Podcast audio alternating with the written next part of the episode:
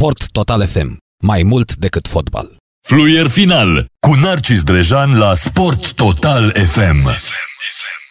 Nu uita că țara te vrea prost, așa spuneau cei de la Sarmalele Reci. Bună seara și bine v-am regăsit la o nouă ediție a emisiunii Fluier Final. Narcis Drejan și invitatul permanent Champion League, colegul meu în zilele de marți, miercuri și joi, Viorel Vigoroiu, este alături de mine. Bună seara, Viorel! Salutare! Stai că cred că nu ți-am deschis microfonul care trebuie. Ia să vedem, ia. Sper că nu mă Acum, sabotezi. gata, Sper că te-am... nu mă sabotezi. Așa, încă o dată salutare! Salutare, salutare, Așa. prieteni, salutare, Narcis. Mă bucur uh, ca de fiecare dată să fiu împreună cu voi și uh, sper că odată cu trecerea timpului să adăugăm și alte zile în ceea ce privește aparițiile mele aici. Exact, adică să fie o emisiune la dublu cum uh, făceam uh, uh, odată, da? Da. Să fie Temporar, prezență... temporar permanent. Așa, temporar permanent. Da. Da, vă, îl vedeam uh, mai devreme pe Cristi Balaș invitat la Digisport, că nu ține cu dinții de funcția de președinte a NAD. Noi l-am uh, văzut aseară. L-am auzit. Ia- L-am auzit aseară, da, l-am, noi l-am și văzut probabil. Uh, știi, mă gândesc că, uite, în curând o să ne vedem și pe micile ecrane la Metropola TV, să vorbim despre emisiunea noastră. Eu acum mă văd în emisiune, uite, mă văd aici frumos, ca și cum aș fi la TV. Cred că și tu te vezi. Te văd și pe tine, să știi, prin ecran. Poate să-mi fac și un, pli- un split screen așa. Uh, o să scapi de aparatul dentar și poate o să fie mai frumos să zâmbesc atunci la TV. Ai văzut că la Digi nu mai zâmbesc decât așa cu gura închisă. Bine, Ca- e un Așa e cu aparatul dentar. must have în ultima vreme pentru cei Corect. care au probleme și care vor să corecteze aceste Corect, probleme. dacă vrei să le corectezi, trebuie să le corectezi. Dacă vrei să rămâi fără dinți în gură, atunci uh, rămâi și fără... Asta Nu zic. ții cont de el. Că, Da, a, ideea e, e, că un pic uh, chinuitor, uh, un an și jumătate. dar aproape. uh, se merită. merită, se merită, toți banii, da. dacă tot vorbim despre acest Mhm. subiect și eu am avut în intenție, dar am, am fost sfătuit uh, să mai aștept, să mai treacă timpul și apoi să iau o decizie, pentru că în momentul ăsta nu se impune și atunci uh, urmez uh, Mhm, sfatul mhm. specialistului sau specialiștilor. Exact, așa e cel mai bine. Să ascultăm de, de specialiști, ce ne Da. spun specialiștii. Încă în domeniul ăsta medical uh, există specialiști, pentru că în alte domenii esențiale, vitale pentru mersul acestei țări sunt instalați tot felul de oameni Da. care n-au legătură cu Deși ei sunt specialiști. funcția respectivă sau cu funcțiile respective. Deși ei sunt specialiști, ai auzit, da? Da. Adică ei spun acolo că ei sunt cei mai mari și cei mai tari, ei sunt specialiști în absolut orice. Adică sunt, chiar dacă se pricep și la tuburi cinescopice, ei sunt specialiști și în Simona Halep și Da. în lotul Azi gimnastică sunt luați al de la României. turism și puși la Exact. economie, mâine Mhm. sunt luați de la economie și puși la Da. energie și așa mai departe. Mhm. Îi Da. spuneam, uh, spunea un radioascultător să o aducem pe doamna Șoșoacă într-o zi la emisiune. Păi pe doamna Șoșoacă aș întreba dacă Hemingway a jucat la Kilimanjaro și dacă Immanuel Kant este de acord cu politica de transferuri din Liga 1. Așa în mare știu cine e dânsa, nu mă pasionează fenomenul politic, dar Aoleu, dacă vrei nici pe să-mi mine. Uh, spun părerea, dacă o chema Popescu în loc de Șoșoacă, nu se făcea atâta Păi da, la uh, noi asta caz este. pe marginea Cum este acestei și doamne. cu, bă, ați, vă- ai văzut că pe ministrul transporturilor, parcă, îl cheamă Drulă, știi? Eu probabil Sincer că nu știam. Legat de nume, Sincer nu știam, pentru că se schimbă atât de des oamenii ăștia și atâtea guverne Încât am avut uiți post-revoluționare, încât uiți nici și nu mai are lista de rost să... miniștri, da. da, nu mai... Înainte un ministru era pe niște ani înainte. Pff, Nici nu știu când înainte. Înainte, da, Nici exact. nu știu când înainte. Așa ar trebui, de fapt, nu înainte. Așa ar trebui, Da, ca un ministru să fie pe niște ani, să deruleze anumite proiecte, să le semneze, să și le asume. Acum Mhm. fiecare, în momentul în care e instalat acolo, e investit, știe din capul locului că nu va sta foarte mult. Da? Pentru că așa e mersul în România de 20 și ceva de ani. Da? Și el nu semnează, tot pasează acte de colo-colo și vrei să spun că asta nu-i concluzia mea. Da? Asta este o concluzie Generală. Gene- nu, generală, dar o concluzie la care a ajuns uh, acum două emisiuni, acum două săptămâni, fostul prim-ministru Victor Ponta, pe care l-am avut la emisiune. Și exact asta mi-a spus Și am dânsul. fost și în emisiune. Exact, asta a spus, era acolo, da? Nu mai semnează nimeni nimic, sunt pasate uh, contracte de la un birou la celălalt, uh, timpul trece, mă rog, merge și leafa, leafa merge, dar nu asta e ideea, ci că nu-și mai asumă nimeni nimic pentru că nu știe cât stă pe poziția aia, nu Corect. știe cine îl anchetează, cum îl anchetează. Și mi-a lăsat așa un gust de, de resemnare, că nu Da. se mai poate face nimic. Acum o să-l spună unii că sunt sceptic, că sunt uh, negativist, e dreptul lor, Da, așa Corect. cum am și eu dreptul să-mi exprim părerea și punctul de vedere. Aseară în UEFA Champions League, Barcelona PSG 1 la 4, o lecție de fotbal predată în ultimele 25 de minute de PSG. Barcelona din ce în ce mai penibilă cu Mingheza, Trinsao, Pjanic, Puig și Braithwaite. Nu e nicio surpriză faptul că PSG a câștigat, că tot aud astăzi, toată lumea a vorbit astăzi, ce surpriză, domnule, a bătut PSG Barcelona. Nu e nicio surpriză, că termina 7-1 pentru PSG, nu era nicio surpriză. Barcelona este din ce în ce mai penibilă, luptele interne de acolo se simt și în echipă. Nu poți să joci cu uh, Dest pe dreapta, sincer, dacă aduci pe Dest la, în Liga 1 la Chindia Târgoviște sau la Poliaș, nu știu dacă uh, o să iasă din el așa, o să iasă un pic în evidență pentru un transfer pentru standard Liej. Mai mult de atât nu poate să E reușească. asta e cheia pe marginea căreia aș fi vrut să se comenteze mai mult. Exact. Bun, nu mai joacă Messi la nivelul la Nu, care era. A Messi prins e- uh, Mbappé o zi excepțională, da? Da, așa e e. PSG-ul o forță, da. Sunt E lucruri adevărat. de necontestat, cum ar spune Cornel Dinu. Da. Bă, Da, sunt oameni la Barcelona luați cu sume exorbitante, N-au nicio treabă. plătiți cu salarii exorbitante. Nu cumva, în cazul multora dintre ei, părăria asta este enormă. Este, este. Și Da. îți mai spun un lucru. Eu zic că ai, asta e- Îți mai spun ceva. Când ai un fundaș de 34 de ani, cum este Gerard Piqué, bă, ok, a fost foarte bun într-o perioadă. Bă, dar băiatul ăsta acum, tot ce e pe lângă el, ace- știi cum exact cum ai stat tu acum, uh, Viorel, aici, în cap triaj B, București, ar trece trenurile pe lângă tine. Deci nu e nicio diferență între Gerard Piqué pe teren, când trec jucătorii adversarii pe lângă el, și uh, noi așteptând să treacă trenul prin capul de triaj B al Bucureștiului. Deci aceeași, aceeași chestie. Sau să ne ducem aici în, în, casa, în fața casei presei și ne uităm așa cum trec mașinile pe lângă noi. Același lucru este și cu Piche. Adică, bă, trebuie să înțelegi până la urmă un lucru. Uh, Pe lângă faptul că l-ai dat afară, cum l-ai dat afară pe uh, șampionul ăsta de, de cum îl cheamă, că îmi scapă numele, Suarez, Uh, așa. da, Suarez, așa. Deci, mă, de unul cum este Suarez, care este golgheterul Spaniei și care vine și îți dă peste bot, așa, și îți arată, uitați, bă, ce ați făcut, că m-ați dat afară, că nu eram bun de Barcelona. Și ăla e pe primul loc cu Atletico Madrid și tu îl ții în continuare pe, pe Piqué, el e stâlpul. Deci echipa nu începe cu Ter Stegen, echipa începe cu Gerard Piqué. Nu începe nici cu Messi, nici cu Ter Stegen, nici cu Lenglet, nici cu uh, Griezmann, uh, nici cu De Jong, că cam ăștia ar mai fi, nu? În rest, nu pot să zic că m, când îi bași pe Bine, Penia, nu Mingheza găsesc și... ceva în, în neregulă cu, cu Șampion e aspectul foarte ăsta. slab, e foarte slab, nu știu, ar trebui să se vadă niște lucruri, adică Da, Barcelona el- e departe de pretenții. E adevărat. El e un lider totuși al Este, clubului. da. E o Da, dar emblemă. și, ai da. văzut că și, și Puyol a fost la un moment dat și a simțit momentul în care treceau... David Beckham, în momentul în care s-a retras, a dat un interviu pentru, pentru Sky Sport și a zis uh, astăzi am văzut un fotbalist care a zburat pe lângă mine. Și Pur și simplu nu l-am văzut. Mhm. Și mi-am dat seama că trebuie să mă retrag. A doua zi s-a retras. Fotbalistul era Messi, când avea super viteză. Da? Cam asta este. mom- Trebuie să simți. uh, Poți să spui acum că David Beckham n-a fost fotbalist? Eh, fost uriaș Nu ca știu dacă fotbalist. poate spune cineva, Păi da, asta zic, să nici vină măcar cineva. în glumă treaba da, exact, să vină să spună cineva nu că n-a fost fotbalist. Păi cum n-a fost mă fotbalist? Dacă nici David Beckham n-a fost, fost fotbalist, atunci nimeni n-a mai fost fotbalist. E adevărat. Da? Și asta e problema. Că la noi vin, domne ce surpriză, vai Bar- ce mă Barcelona? Barcelona este echipă de tăiat via astăzi. Deci cum arată Barcelona în momentul de față, Barcelona n-ar fi în stare să bată nici pe, uh, cum îi spune, pe Carțai Siena sau pe Al Ahly din Egipt. Deci dacă ai băga acum la campionatul mondial al cluburilor, are și din primul tur. Și care ar juca cu uh, Fortaleza și i-ar bate și aia pe bune. Adică e o echipă slabă. Trebuie să înțelegem lucrurile astea. Și trebuie să mai vedem că s-a greșit în cazul multora, repet, selecția. Exact. Oameni care nu sunt de acel nivel. Da? Așa este, Indiferent așa este. ce renume aveau când au fost aduși, câți bani s-au plătit pe Corect. ei. Jucători modești.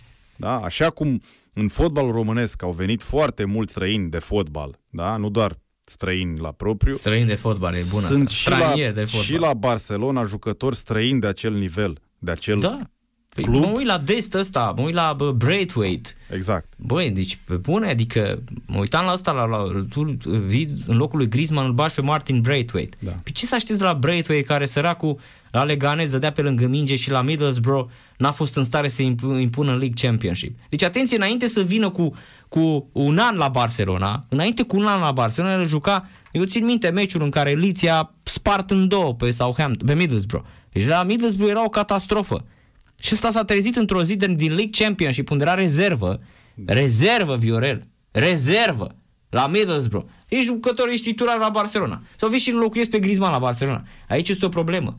Că oamenii vin și spun, uh, nu știu dacă ai văzut, se poartă chestia asta, ca să spun așa. Bă, când vă aud pe ăștia, când aud pe toți oamenii, și de presă, și de televiziune, și de radio, când îi aud că, ca să spun așa, ce să spui așa? Explică și mie ce să spui așa, că m-ați disperat cu, ca să spun așa, dintr-o o oră de emisiune, două, trei ore de emisiuni, îi auzi vorbind ca să spun așa. Ce ca să spui așa? Ca să spui așa, spune că Braithwaite este o pușcărie de fotbalist. Da? Și atunci mai convins că, într-adevăr, te-ai uitat uh, la ceea ce trebuie, la un meci de fotbal, unde aseară PSG-ul s-a distrat. Ea a făcut praf pe băieții ăștia, i-a rupt în două. Iar uh, în partea cealaltă să știi că eu m-am uitat la ambele meciuri, Viorel, și mie mi-a plăcut foarte mult uh, uh, cum a arătat Liverpool aseară.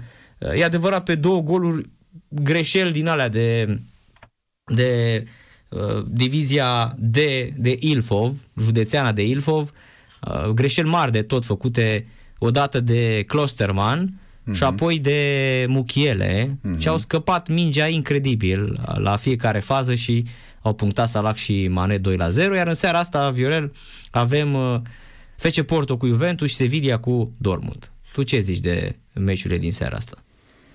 Da, bun. În momentul ăsta, când nu mai sunt suporteri în tribune, nu mai putem vorbi de favorite. Eu sunt convins că altfel ar fi arătat meciul de aseară de pe Cam Nou dacă erau 90 sau 100 de mii de suporteri în tribune, pentru că Barcelona este dependentă de, de public, chiar dacă nu se manifestă ca în Turcia, ca la Real Madrid, dar ei joacă, da, având inima și în direcția asta a publicului. Uh-huh. Iar uh, revenind la întrebarea ta, lucrurile și în cazul celor două meciuri de astăzi uh, stau pe undeva similar. Uh, da, Juventus nu mai impresionează, da, nu mai impresionează. Nu mai e mașina sau mașinăria aia de fotbal care câștiga pe bandă rulantă titluri în Italia, s-a despărțit de foarte mulți jucători, a ajuns să stea doar în Cristiano, când și când în alte sclipiri ale altor jucători. Așa să spunem că ar pleca din postura de favorită la Porto, dar uh-huh. așa, pe hârtie. Sevilla am văzut că e într-o formă excepțională, vreo 9 sau 10 meciuri consecutive câștigate în toate competițiile. De partea opusă, Dortmund vine după 3 rezultate mai puțin satisfăcătoare, mai puțin mulțumitoare hai să zicem că e clișeul ăla, meci echilibrat, știi? Sevilla uh-huh. cu Dortmund, că nemții uh-huh. sunt nemți. Da, se spune că nu-i bază decât atunci când îi vezi că au plecat cu autocarul. Da, uneori chiar și autocarul, ai văzut că îl vezi că pleacă și trimite unul minge de la, din afara autocarului și, și intră în poartă. Da, sau gen uh-huh. Budescu de la vestiar de gol. exact, da, da, da, da. Nemții mai fac de astea. Da, nu știu, pandemia și regulile au schimbat atât de mult uh, și așteptările noastre și uh, raportul de forțe, încât uh, de multe ori ți ți aproape imposibil să dai un prognostic, da? Rămâne de văzut. Nu e chiar cea mai bună ofertă de Champions League în seara asta, dacă ar fi să fim uh, corecți, da? Două meciuri uh, de un nivel, uh, hai să spunem, uh, satisfăcător pentru astfel de competiție, dar uh, atât și nimic mai mult. Cum a fost și aseară Leipzig cu, cu Liverpool. Liverpool. Da. De adevăr, uh-huh. un meci de un asemenea nivel de Champions League, de un nivel ridicat, este Barça PSG. E, bă, nu știu, Milan Real Madrid, e Bayern München cu mai știu eu cine, da? Dar uh, s-au schimbat lucrurile, s-au schimbat ierarhiile și vremurile și trebuie să acceptăm și astfel de, de întâlniri. Da. Nu mă atrag în mod deosebit, dar până la urmă știi cum e, fiecare cu gusturile, cu părerile și cu așteptările lui.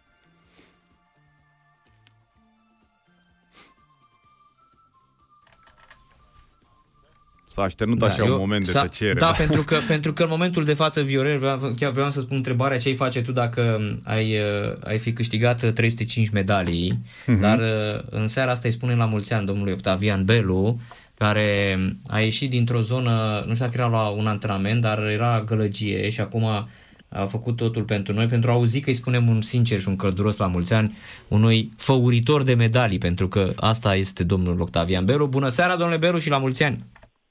Bună seara, mulțumesc mult pentru urări. La mulți ani și bă, sunt onorat că pot să vă, să vă aud, mai ales într-o astfel de zi. Și felicitări pentru tot ce ați făcut în sportul românesc și în sportul mondial. Practic suntem, suntem mândri că sunteți români și că suntem uh, contemporani cu dumneavoastră. Vă mulțumesc, sunteți foarte generoși și am făcut uh, ceea ce am crezut că mi se potrivește sau pentru ce aveam, uh, ceea ce trebuie ca să performez. Nu e neapărat vorba de vocație, este, dacă vreți, un lucru pe care l-am făcut cu mare pasiune, cu mare plăcere și dacă au ieșit și performanțele care au ieșit, cu atât mai bine. Uh, privesc în urmă cu nostalgie câteodată, dar uh, sunt mulțumit că multe din fetele care au intrat în sala de gimnastică la vârsta la care au renunțat la sportul de performanță, au avut ce să pună în vitrine medalii de aur la campionatele mondiale, la europene, la Jocurile Olimpice. Deci a fost un vis frumos, uh, o aventură frumoasă, o poveste frumoasă și uh, mai mult decât atât, uh, nu eu singur am făcut aceste performanțe, ci o generație întreagă de antrenori. Din păcate, mulți dintre ei de mult nu mai lucrează uh, pentru România. Iar da. generațiile cu care am lucrat, antrenori mai tineri după aceea, uh, s-au dovedit la fel de bine pregătiți, la fel de dorniți să facă performanțe. Deci, dar până atunci... Toate aceste, toate aceste performanțe au fost făcute de colective, de antrenori care s-au dedicat cu totul acestei uh, uh, activități. Ne așteptam înainte de toate să ne spuneți cum petreceți, să auzim păi, uh, gălăgie, muzică... Pentru, da, uh, de obicei petreceam, dar uh, în condițiile actuale uh, nu prea ai cum să petreci. Și eu, fiind în zona vulnerabilă, așa cum se spune, a trebuit să fac vaccinul, am făcut uh, doar în urmă cu trei zile rapelul. După rapel trebuie să stai cu minte, nici alcool nu ai voie. De fapt, eu de, n-am băut niciodată, dar, uh, în fine, pentru cei care obișnuiesc, uh, trebuie să stea uh, cumpătați câteva zile. Deci, uh, pot să spun că n-am avut efecte secundare. M-am bucurat măcar de acest lucru că pot trece peste această zi fără a mă plânge de ceva. Dar uh, ne obișnuim, uh, așa a fost să fie, să trecem și prin această experiență și să sperăm că la un moment dat vom uh, fi din nou la aproape normal, că nu știu dacă vom mai ajunge vreodată la normal sau la cum a fost, și ne vom bucura așa cum știe românul să se bucure. Uh-huh. Domnule Belu, v-ați gândit vreodată, sau nu știu, s-a gândit cineva vreodată să reușească, nu știu dacă se poate, să pună cumva toate cele 305 medalii, uh, așa, măcar fotografii sau fotocopii sau uh, chiar uh, copii după aceste medalii, 305 medalii pentru gimnastica românească. Presupun că este o, pare cumva, e de, nu că este, că pare, este de uh, Cartea Recordurilor, este un lucru absolut fantastic și chiar da. mă gândeam dacă uh, v-ar întreba cineva pe ani, mai țineți minte sau mai știți când a fost prima medalie obținută ca antrenor și ultima? Uh, eu aș putea spune uh, multe din medalele acestea au fost toate extrem de importante. Uh, dacă mă întorc în timp, eu cred că prima medalie importantă am obținut-o cu Cristina Grigoraș la europenele de la Madrid, dacă mi-au eu bine aminte așa o medalie de aur și ultimele medalii cred că au fost obținute prin 2014-2015 uh, la europenele de la Sofia, tot aur. Dar să știți că asta nu m-a preocupat să uh, număr medaliile, pentru că uh, de fiecare dată și așa cum este normal în spatele fiecarei medalii se află o istorie Uh, fabuloasă. Fiecare gimnastă care a trecut prin uh, o competiție de mare anvergură rămâne cu această medalie, să spunem, ca simbol uh, al faptului că a trecut prin acea competiție, dar de fapt rămâne cu toate acele amintiri, unele plăcute, unele mai puțin plăcute, legate de modul în care ea a obținut aceste medalie. Iar antrenorul care trebuie să se obișnuiască cu această postură de a fi în backstage, pentru că actorul principal este sportivul. Antrenorul stă și el undeva într-un colț, suferă, se bucură, se bucură cu uh, aceeași cumpătare și cu, să spunem, cu gândul la următoarea competiție, dacă vrea să, să rămână în, în vârful uh, rezultatelor uh, foarte bune la competiție de mare anvergură. Deci sunt, sunt lucruri pe care le trăim uh, așa cum trăim fiecare moment important din viața mm-hmm. noastră. Și apropo, în toți anii în care antrenori mari au plecat și antrenori care au reușit performanțe fantastice și alții care aveau toți banii din lume pentru a bate România la gimnastică, dumneavoastră nu ați plecat. Și chiar voiam să vă întreb. Au fost discuții că vă vrea China. Dar cine nu l-a vrut? Cine nu v-a vrut, exact. Cine nu l-a vrut. Și chiar voiam să vă întreb ce v-a făcut să rămâneți în România? De ce ați rămas în România și nu ați urmat modelul lui Bela Caroli și Marta Caroli, de exemplu? Sau uh, modelul oricărui antrenor care a plecat din România și care a și uitat poate și limba română?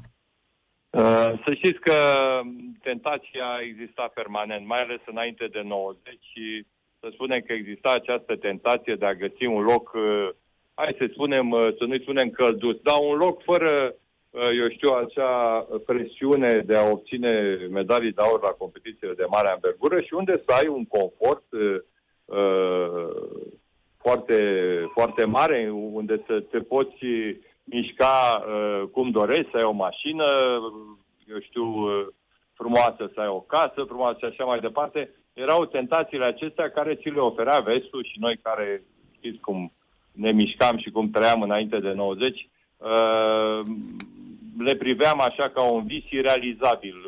Cei care au plecat atunci au reușit, în mare parte dintre ei, să, să atingă acel vis pe care și l-au întreținut atâția ani de zile. După 90, lucrurile s-au simplificat pentru că s-au deschis porțile și au plecat foarte mulți antrenori de gimnastică. Eu am considerat că dacă vreau să rămân în eu știu, în vârful performanței, dacă vreau să uh, mă bucur atât cât poți să te bucuri de rezultatele acestea care vin din uh, campionatul mondial în campion mondial, din ediția Jocurilor Olimpice în ediția Jocurilor Olimpice, trebuie să, uh, să rămân aici, să, să continui pe un drum pe care nu l-am deschis eu, l-au deschis uh, alții, dar pe un drum care eu îl prevedeam, probabil au avut viziunea asta, îl prevedeam ca uh, mm-hmm. eu știu, aducător de succese. Și decât să fiu un antrenor undeva, nu știu unde, în ce colț de lume, să am o uh, mașină scumpă și o casă cu piscină și să nu, te buc- să, mă, să nu mă bucur de, ace- de aceste performanțe și de, de faptul de fapt asta mă și mă, mă, mă obseda să iau medalii de aur, să fim cei mai buni din lume, să, uh, și nu cu gândul la glorie, la, n-am fost niciodată nici ego nu mi-a explodat, nici n-am avut crize de trufie și așa mai departe. Am rămas un profesor de educație fizică, așa cum de fapt sunt la bază. Deci am, am prevăzut că lucrurile vor merge bine, rezultatele vor veni. Aveam uh, la momentul respectiv, când am hotărât să, să rămân și să preiau din postura de coordonator în 90 lotul, erau niște fetițe foarte talentate la care prevedeam că rezultatele foarte bune vor veni. Și atunci, pur și simplu, faptul că puteam să plec oricând, că n-am plecat în 90, puteam să plec în 91, sau plec în 92. Dar iată că uh, rezultatele deosebite obținute de gimnastică românească după 90 m-au ținut în priză și m-au ținut aici, pentru că era păcat, după ce obții un titlu mondial sau un titlu olimpic, uh, Uh, să, să pleci și să lași copiii pe care uh, i-ai primit de niște antrenori foarte buni de care aminteam mai devreme, antrenori de la club, antrenori de la rotul de ginare, să nu-ți duci munca până la capăt. Și iată că rezultatele foarte bune m-au uh, împins mai departe și mi-au uh, adus acea provocare de a încerca și cu altă generație și cu alți copii să faci aceleași performanțe pe care le-a făcut, eu știu, Vela cu Marta la momentul Nadia sau Adrian Gorea cu Maria Cosma înainte de 90, în colectivul din care am făcut și o parte din 81 și colectivele care au fost uh, după 90 la lotul olimpic de la Deva și apoi de la București. Uh-huh. Sunt convins că v-a sunat telefonul astăzi non-stop. Toate sunat, elevele, sunat, toate campioanele. Toate, spre bucuria mea, uh, fetele cu care am lucrat uh, ani de zile și cu care mă întâlnesc cu mare plăcere de fiecare dată. Anul ăsta nu ne-am putut întâlni, ne-am întâlnit virtual, eu știu așa, uh, pe Zoom sau Mhm, Skype. pe WhatsApp. Ne-am mai întâlnit și am mai schimbat câteva vorbe, dar oricum ne-am promis că odată ce lucrurile se vor liniști de punct de vedere al pandemiei, ne vom întâlni ca de obicei uh, aici în România uh, și vom uh, repeta petrecerea pe care, sau vom reface petrecerea pe care n-am făcut-o astăzi. Întrebarea mea era de la, sau este, de la cine a venit cel mai surprinzător, cel mai emoționant mesaj, apel telefonic? Nu, toate au fost. N-aș vrea să... N-aș, au fost eh, mesaje uh, emoționante uh, de la... Și nu vreau să dau nume, dar de, din toate generațiile de sportive uh, cu care am lucrat în atâția ani de zile și fiecare a fost emoționant. N-aș putea spune că, eu știu, un, un mesaj venit din Australia sau din America sau din Japonia a fost mai emoționant decât altul venit, eu știu, de aici, de la câțiva kilometri. Într-adevăr, distanța te pune în situația de a aprecia faptul că fiecare cu preocupările lui acolo unde este la mii de kilometri de țară și-a adus aminte că a lucrat la un moment dat cu un antrenor în nu știu ce an pentru o ediție a Jocurilor Olimpice.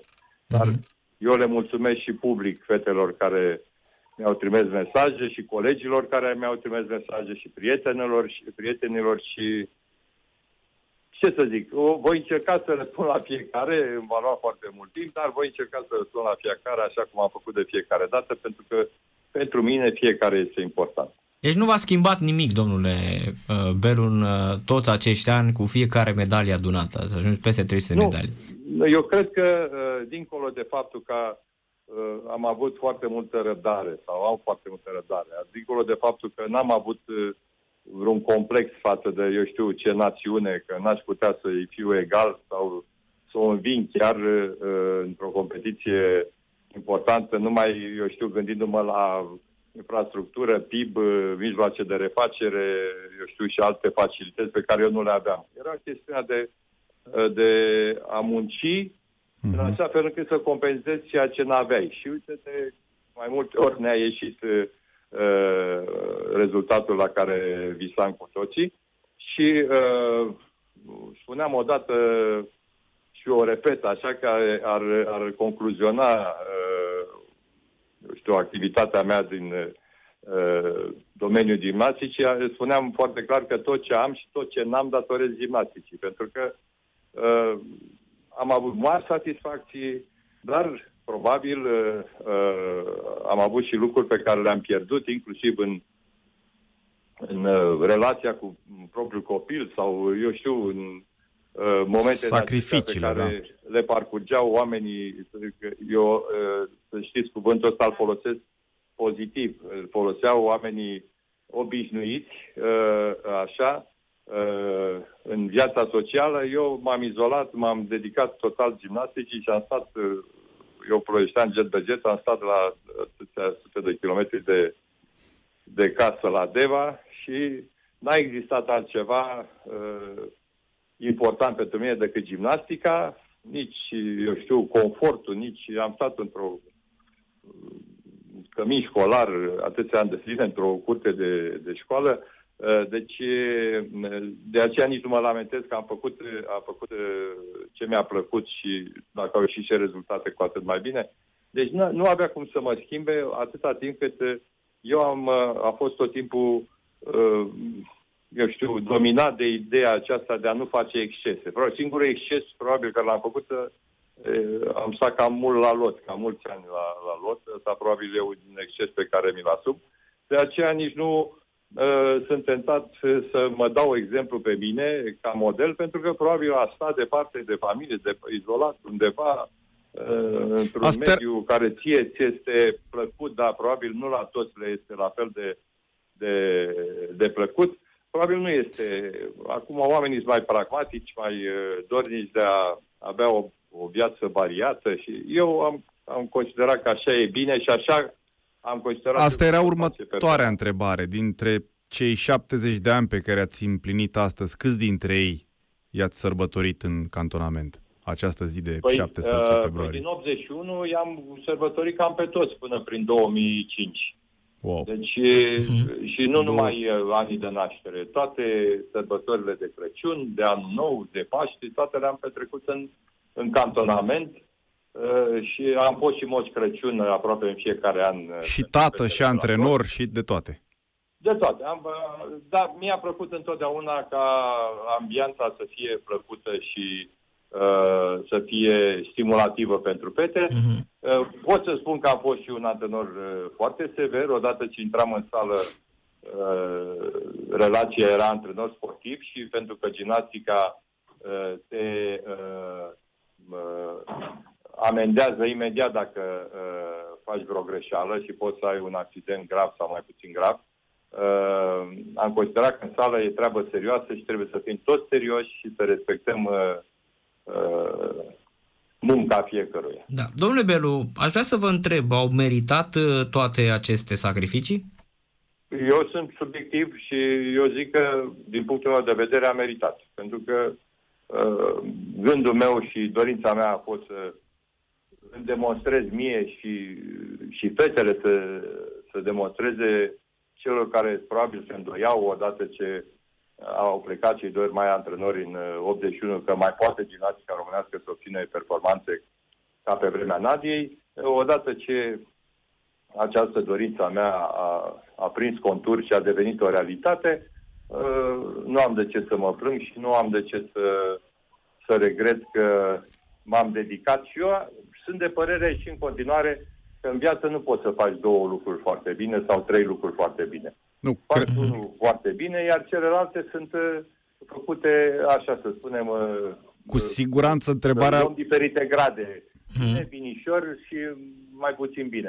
Cu siguranță- Deci, eu zic că așa, așa am văzut eu lucrurile și la vârsta asta nu mai mă pot schimba. cu siguranță întrebarea lui Narcis nu viza uh, performanțele obținute, că atunci când uh, reușești să aduci peste Da, mă 300 de refer la, medalii, la ce spuneați mai devreme. da, de la familie, trăiri, la de- uh, exact. uh, Adică faptul că ați fost o viață întreagă făcând doar asta. sacrificii, da, da. Exclusiv făcând asta. Eu zic că, eu zic că uh, dacă te dedici unui lucru total, uh, nu ești departe de cercetătorii aceia care stau închiși pe nu știu pe unde, Silicon Valley sau pe nu știu unde, care studiază uh, același lucru zeci de ani de zile ca să facă o- omenirea un pas înainte sau cei care, eu știu, fac uh, lucrurile acestea care cer uh, anduranță, cer perseverență, cer răbdare, cer, uh, să spunem, un anumit uh, mod de a, de a vedea viața, nu ca o trecere în revista unor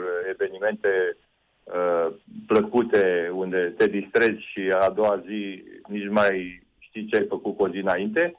Uh, alții văd viața ca, eu știu, ceva care să, să la vârsta mea, de exemplu, să-i dea posibilitatea privind în urmă să nu-i pară rău că a trecut prin viață. Dar uh, n-ați, da, degeaba. Dar da. n-ați simțit nevoia după o anumită perioadă, în urma căreia v-ați împlinit și profesional, să spunem, primele 100 de medalii și financiar. Da. N-ați simțit nevoia să puneți punct, să spuneți, uh, domne, vreau să întăresc și eu viața, am realizat ceva, mă duc să văd Da. lumea, să mă distrez.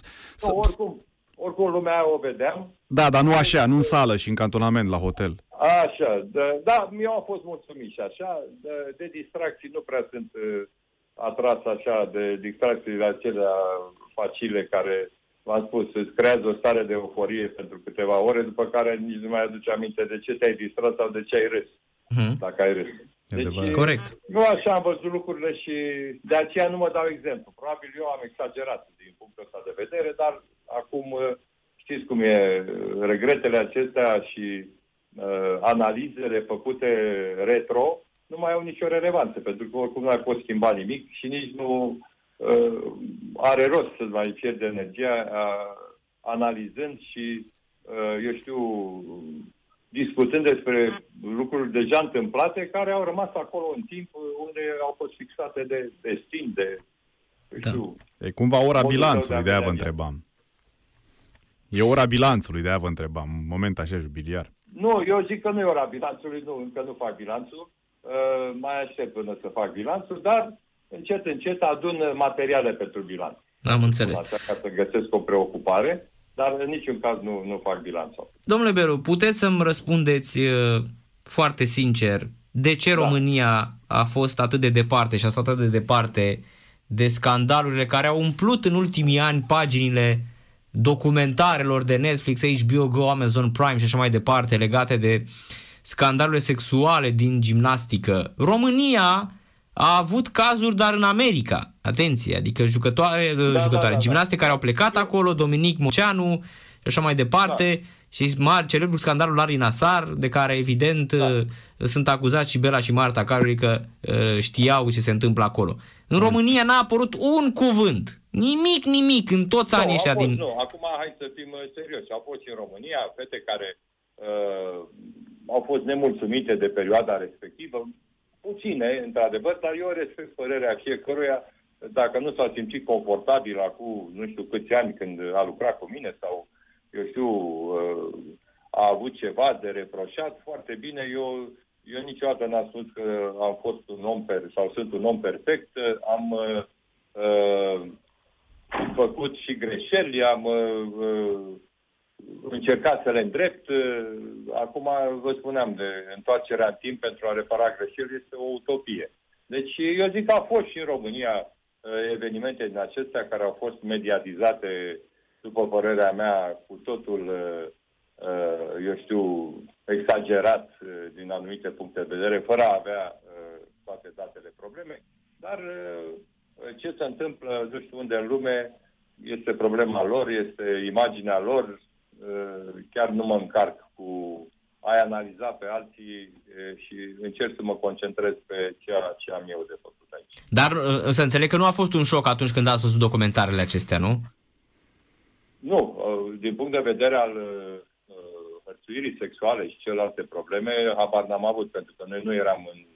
uh, Nu s-a văzut nimic uh, și nimeni n-a văzut nimic. uh, și Nimeni n-a, chiar dacă au existat semnale la un moment dat, din ce am citit și eu prin presă, dar în niciun caz nu am văzut o evidență care să ne dea nou motiv de, uh, să spunem, suspiciune. Nu, nu s-a știut nimic.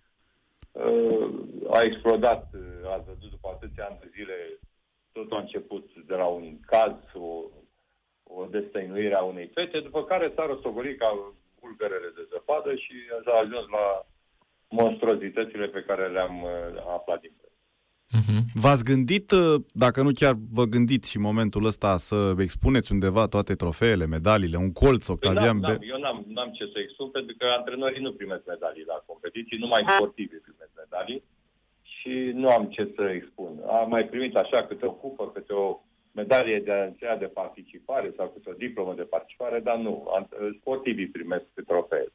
Da, asta chiar mărturisesc că nu Aici. știam, Așa. că nu aveți uh, zestre din acest punct de vedere. Da. Nu am, nu am. Și nu mi se pare în regulă.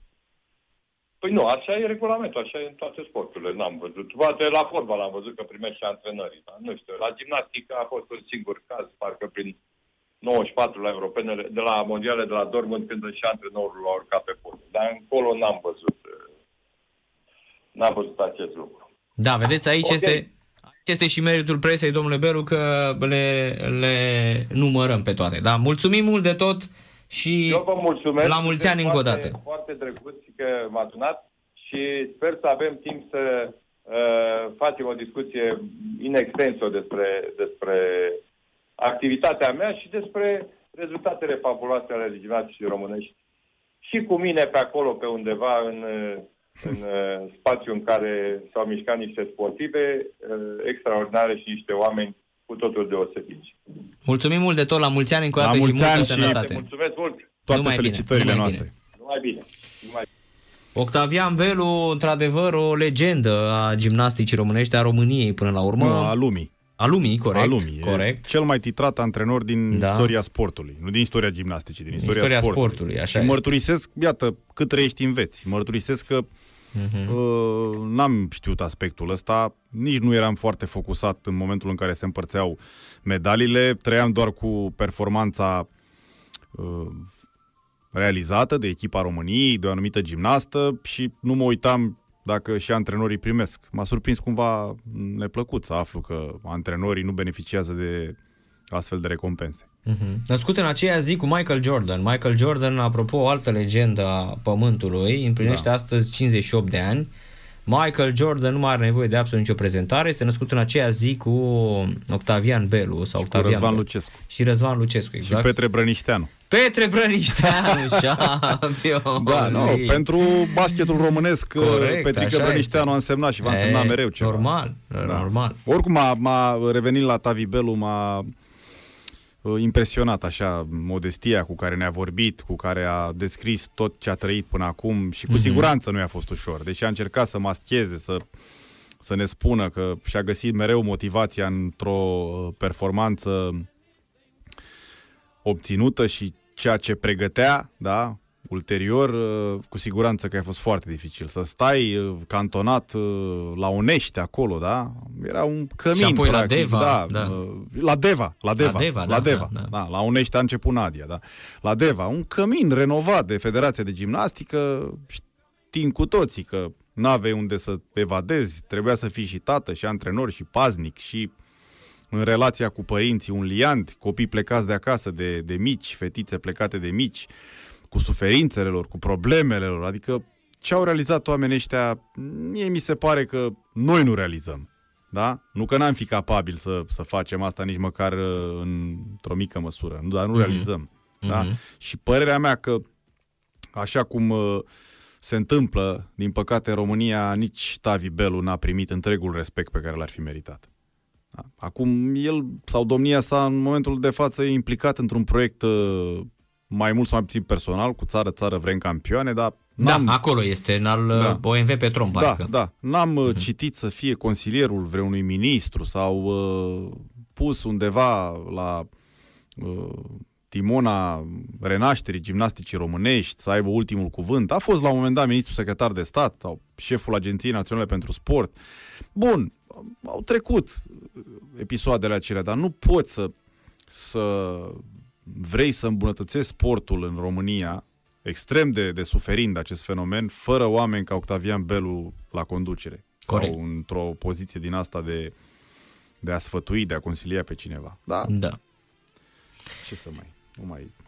Acum să trecem și la altele, să spunem că în America, aproape toate, toată presa din America, evident, ieșim așa un pic din uh, sfera sportului, le-am zis la mulți ani uh, tuturor uh, celor importanți de astăzi, Uh, toată presa, în special cea din Statele Unite ale Americii, vorbește despre decesul lui uh, Ion uh, Mihai Pacepa, uh, cel care mm, este cumva un, uh, hai să spunem, uh, un controversat al istoriei și probabil așa va rămâne. În general, oamenii din uh, domeniul ăsta au fost și da, vor da, fi dar mai controversați. ales el, el fiind un uh, uh, spion uh, m, sovietic, uh, da, din blocul sovietic, blocul m, comunist, cel care cere azil politic la- în Statele Unite ale Americii și este uh, foarte interesant că președintele Carter, atunci când a venit prima dată în Statele Unite ale Americii, nu l-a crezut, că el cultivase cumva o imagine a lui Ceaușescu de lider comunist de, de tip nou, uh, cineva cu care vestul putea să lucreze. Așa că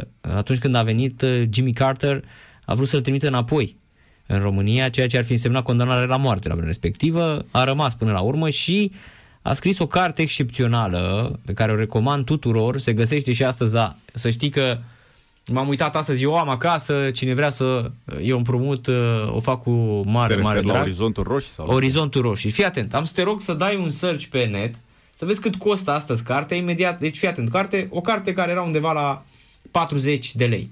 Să, să, să-mi spui, eu te las pe tine să spui la ce preț o găsești tu cartea acum, imediat de la două zile după ce a murit uh, Pacepa. Să vezi cât costă acum cartea Orizontul Reci- Roșii, o carte, Păi, repet, am găsit vreo Așa. 5-6 oferte, Ia. între 70 de roni și 80. Vezi? Carte care, atenție, înainte cu 4 zile, da, cred că erau la 40 de lei. Am dat vreo 38-39 de lei. Deci a crescut prețul. S-a dublat aproape. Mhm. Da. O carte excepțională, într-adevăr, o Biblie pe care o urmează uh, uh, relațiile cu dictatorii. Da? El uh, s-a înțeles foarte bine cu administrațiile republicane uh, decât cu mai mult cu democrații și, normal, uh, m, în Statele Unite ale Americii e văzut ca un erou. Un om care și-a riscat viața, uh, s-a lipsit de viață bună, da, pe care putea să o aibă, ceea ce ar fi crezut că uh, era mai bine pentru români la vremea respectivă, uh-huh. că a contribuit enorm la căderea cortinei de fier, la căderea comunismului, ceva ce credea că este un lucru bun. Până la urmă, mm, chiar vă invit să citiți. Și apoi e bine să trageți uh, cu siguranță concluzii, pentru că dacă moștenim gândirea comunistă, vom spune că a fost un trădător.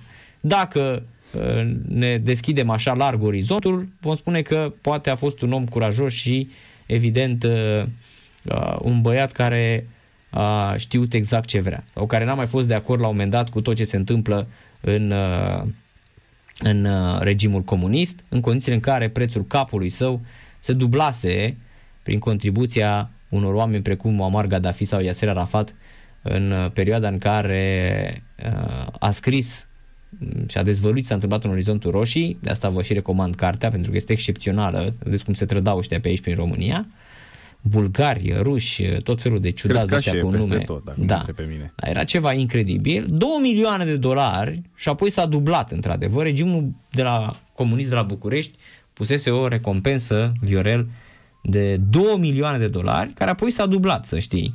Da, cu contribuții venite de la alți uh, uh șampioni, între ghilimele, Gaddafi și Arafat. Mărturisesc că nu m-a atras foarte mult domeniul ăsta al uh-huh. serviciilor secrete. Uh-huh. N-am marșat pe anumite personaje gen Pacepa sau alții, Virgil Măgureanu și așa mai departe, sau alții monștri sacri, indiferent din ce țară provin. Mă, nu știu, uh, indispune orice fel de discuție legată de acest domeniu, mai ales că în România, în ultimii 10-15 ani, s-a creat așa o psihoză în jurul acestei uh, meserii de, de informator, care până la urmă e o meserie ca oricare alta, da? Uh-huh. Serviciu secret. Uh, orice uh, personaj care reușește într-un domeniu sau mai știu eu ce face e considerat securist, știi foarte bine, una, două, Uh, vezi pe cineva undeva e securist, uh, tot timpul suntem cu securistul în... Uh, în Avem pe asta cu securistul, da, da. Și nu, văzând și două, trei filme de genul acesta, e ceva foarte complicat. E o meserie, odată intrat în ea nu-ți mai aparții. Și eu sunt alt mm. tip de om și nici măcar nu pot să urmăresc prea mult ceea ce se întâmplă într-o astfel de meserie, dar aminte să mă fi gândit vreodată că pot activa într-un asemenea domeniu. Dar, repet, nu am nimic cu nimeni, fiecare să exceleze sau să profeseze acolo unde se simte cel mai bine. Dar n-am urmărit, nu, uh-huh. nu, nu. Eu am citit, am citit nu foarte mult. Nu dă o stare așa am... de... Uh-huh. Am citit foarte mult, am, uh, mi-a plăcut foarte Disconfort. mult. Mai ales că am fost și, uh, la mine a fost și pe parte de, de istorie, de teme de istorie pe care le-am uh, Știi că mai nimerești la uh-huh. un șpriț, la o masă, la o zi de naștere și uh-huh.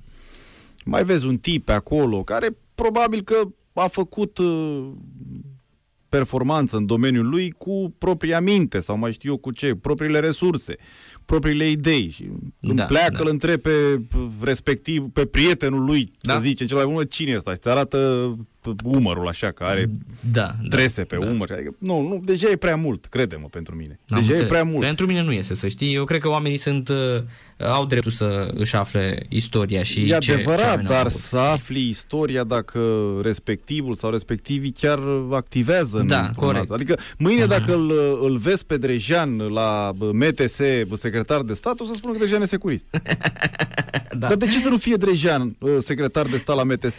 Da, sau da. Uh, uh, sau Grigoroiu. Suntem oameni care lucrăm de 20 și ceva de ani în, în presă. În, în da, presă. Da, da, da. Uh, lasă asta, da, suntem oameni de, din prima linie a presei, oameni care au ieșit pe teren aproape uh, săptămânal, ca să nu zic zilnic, da, care au interacționat cu antrenori, cu sportivi, care uh-huh. au idei dintre cele mai limpezi asupra realității din sportul românesc. Dar de ce trebuie să fii securist sau considerat securist ca să ocupi un astfel de post și să spui în slujba domeniului respectiv toată experiența și priceperea? Și da, asta... Zice unii de, de mere, da. da. Hai să luăm și un radioascultător pentru că n-am mai luat de multă vreme și Sport Total FM va fi întotdeauna și un post unde radioascultătorii pot spune ce vor ei. 075222 1058 0786 1088 10 grăbiți-vă pentru că de la ora 19 la avem din nou pe Călin Mateș care revine cu um, ora de Premier League. Bună seara! Bună seara, bună seara, domnilor. Oh, seara. domnul George din Los Angeles, bună dimineața, că la dumneavoastră este ora 8 și 49 de minute. Așa este. Așa este. Și am sunat să vă spun că Orizontul Roșii mi-am cumpărat o limba franceză la Paris. Așa. Am fost tradus. Uh, În flacăra Adrian Polonescu a scris o poezie, dacă luați prima literă de la fiecare vers pe verticală și citește trădător de pace, pacepa. Trădător de pace, pacepa? Da. Căutați poezie cu găsiți repede, Mhm. când a plecat pacepa. Interesant. Și acum, pentru, pentru dumneavoastră, ca istoric, vă întreb care e diferența între Pacepa și Rudolf Hess. Mai repetați o dată întrebarea, vă Se rog frumos. cam întrerupe, da, nu e A, cel se mai întrerupe bun și nu vă semnal. aud, domnul, domnul George. Care, care este deosebirea dintre Pacepa și Rudolf Hess? Păi dar Rudolf Hess, în primul și în primul rând, uh, a zice că a fost un uh, criminal, domnul George. Adică e omul care semna condamnări la moarte în perioada... Adică a fost omul care uh, adjunctul lui Hitler în uh, cadrul Partidului Național Socialist. Și Și Pacepa nu? Da, putem spune și așa, corect. Ce, perioada din România, într-adevăr, putem spune că aveți dreptate. Da, e, nu i-aș compara. Nu i-aș compara pentru că totuși unul face parte dintr-o perioadă groaznică a omenirii. Um, Până la urmă, cred că România nu este atât de, uh, nu știu, nu poate fi comparată cu al treilea Reich uh, al, uh, al Germaniei uh, naziste. Adică Rudolf Hess, până la urmă, domnul George, este un uh, nenorocit până la capăt. Adică un om pe care istoria nu-l va uh, ierta. Adică știți că le-a fost atât de teamă de el încât uh, i-au ars oasele și le-au transportat într-un loc necunoscut. Și că doar ăla care, uh, căruia i s-a spus ia oasele lui Rudolf Hess și du-le de aici, doar ăla, uh, poate nimeni nu mai știe astăzi unde ar fi oasele lui Rudolf Hess. Ăsta chiar a fost un nenorocit, adică a fost un uh, nemernic. Până la urmă, aveți și dumneavoastră un punct de vedere, că toate nenorocirile comuniste, toate condamnările, toate, um, uh, hai să spunem, toți oamenii aia închiși în perioada comunistă, e adevărat că unul cum era Pacepa avea, uh, cum se spune, drept de semnătură. Nu? Da. Dar, Să am o întrebare pentru domnul Grigoreniu? Vă rog, Dumneavoastră? vă rog, dar să faceți ceva cu semnalul ca să ne auzim cât de cât... uh, Sunt, probabil sunt în Nevada și de cert aici e semnalul mai prost. Acum Am înțeles. parcă vă aud mai bine. Nevada. Vă rog, vă ascult. Un român cu mii, poate chiar cu zeci de mii de euro în buzunar, crezi că poate mânca la farmă? N-am înțeles foarte bine. da, nu s-a înțeles, domnul George, mai repetați, vă rog frumos. Un român? Un român cu zeci, cu mii, zeci de mii de euro în buzunar, crezi că se descurce să poată să nu moară de foame la farmă? Dacă se descurcă un român cu... Să nu moară de foame la Parma? Uh-huh. Adică vă referiți la uh, Denis Mann? Da, da, da, da. da. Mi-a, mi-a- mi-a plăcut uh, răspunsul care l-a dat domnului uh, uh, Mihai Rusu. Ce am răspuns eu dânsului sau dânsul mie? Da, da, da, da, da, da, da, da. Nu, da, da. Adică cum ai, ai atâta bani în buzunar, că de la Steaua ai plecat cu câteva mii de euro. Chiar zeci de mii, probabil. Și nu te descurci la farmă.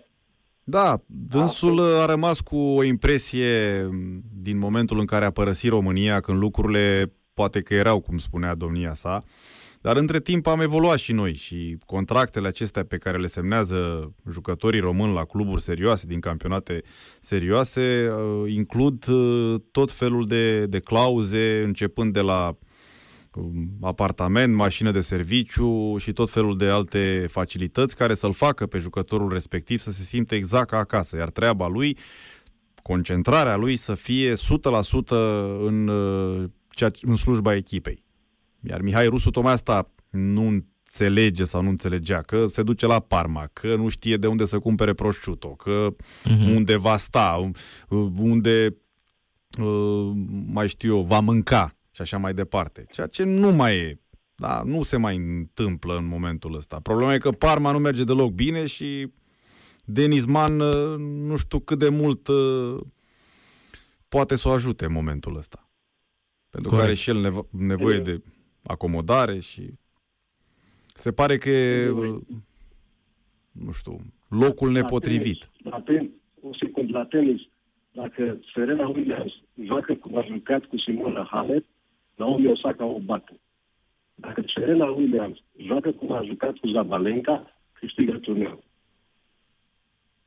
Eu cred că Serena, în momentul de față, la cum a arătat cel puțin acum, poate să o bată pe Osaka. Însă, e foarte greu. Și vă spun și de ce Osaka mi se pare că joacă cel mai bun tenis. Uh, Nu m-aș băga, repet, dacă m-ați fi întrebat înainte de meciul dintre Simona Halep și Serena Williams, sincer vă spuneam că Serena o va învinge fără emoții pe Simona Halep. Și m- aveam zeci de argumente să vă aduc, tocmai legate de um, polițele pe care avea să le plătească Simonei Halep Serena Williams, înainte de uh, ultimul uh, cântec de lebădă sau ultimul dans de lebădă, da?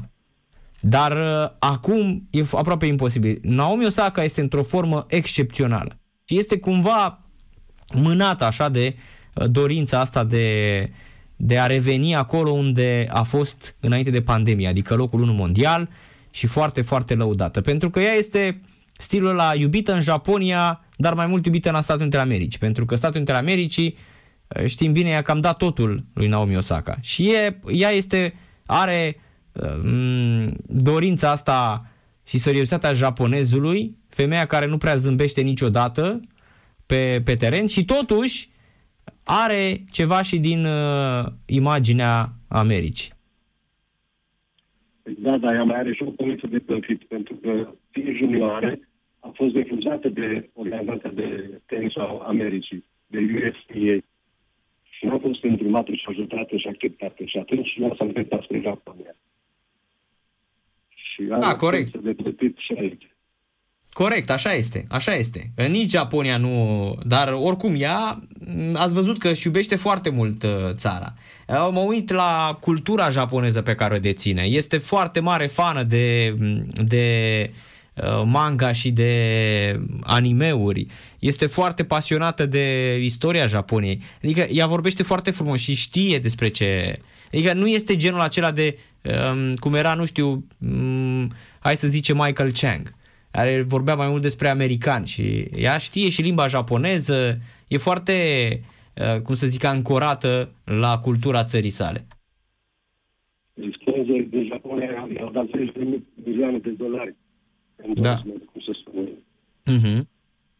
Așa este. Nu americani, japonezii i-au dat. Și nu Nike i-a, i-a, i-a dat echipamentul, primat Adidas și l-a dat. Cu 10 milioane. Căci pe Simona Halep a refuzat un moment dat.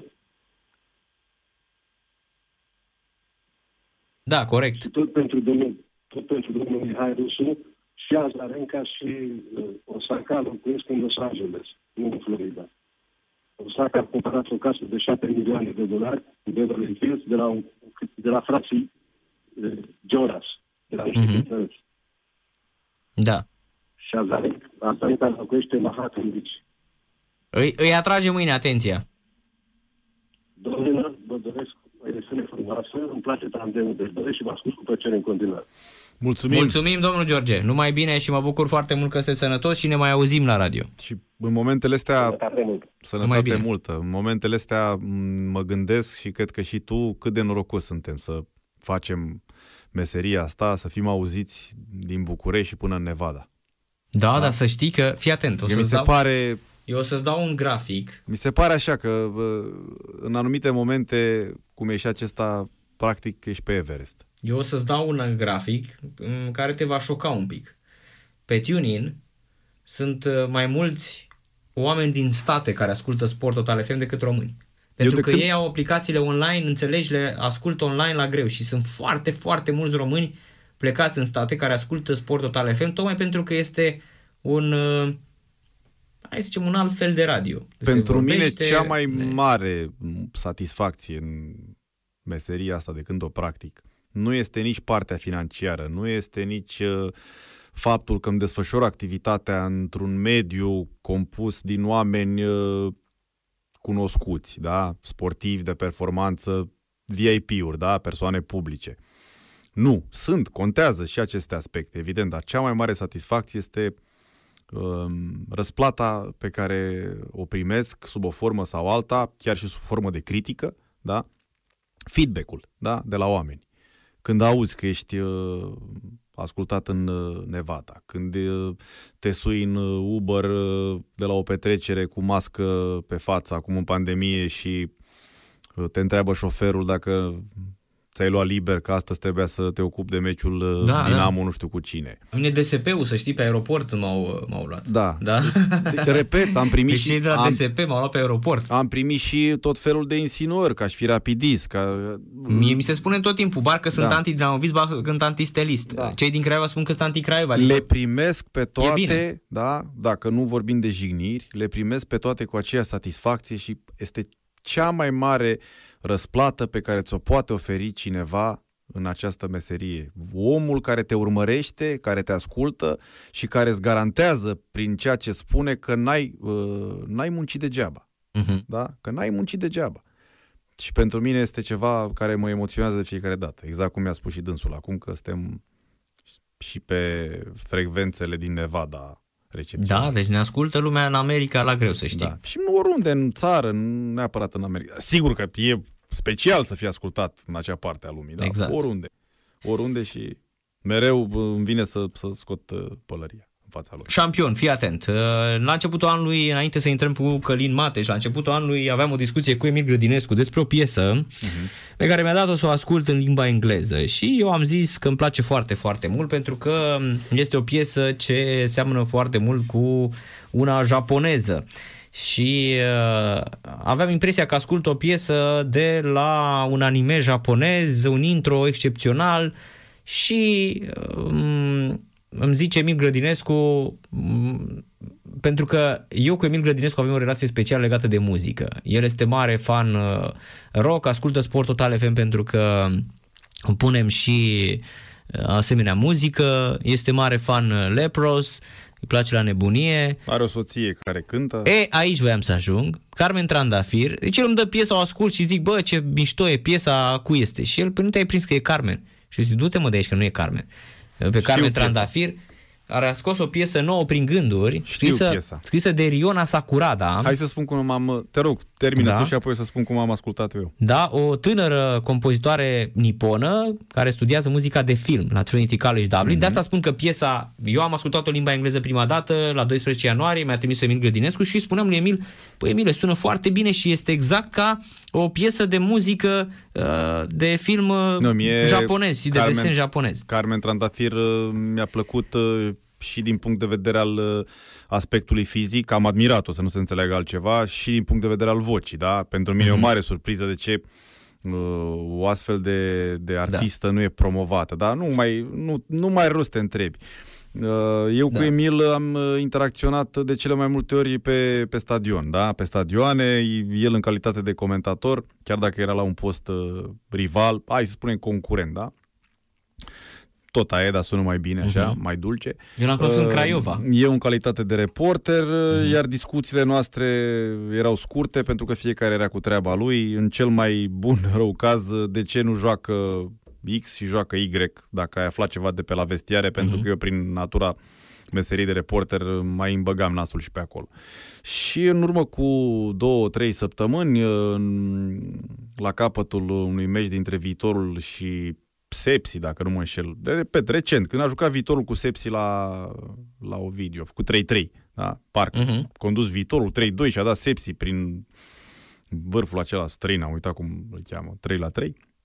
Așa, bă, Giafranco sau Șafranco, Șafranco. Safranco, Safra, da. Șafranco. Safranco, așa, Safranco, da, 3 la 3. Mo Salah. Mm, uh, fiecare uh, televiziune, fiecare echipaj al televiziunii uh, respective și-a văzut de treabă și mm, a plecat către București în aceea seară, pentru că Mhm. distanță mică, avea rost cazare și așa mai departe.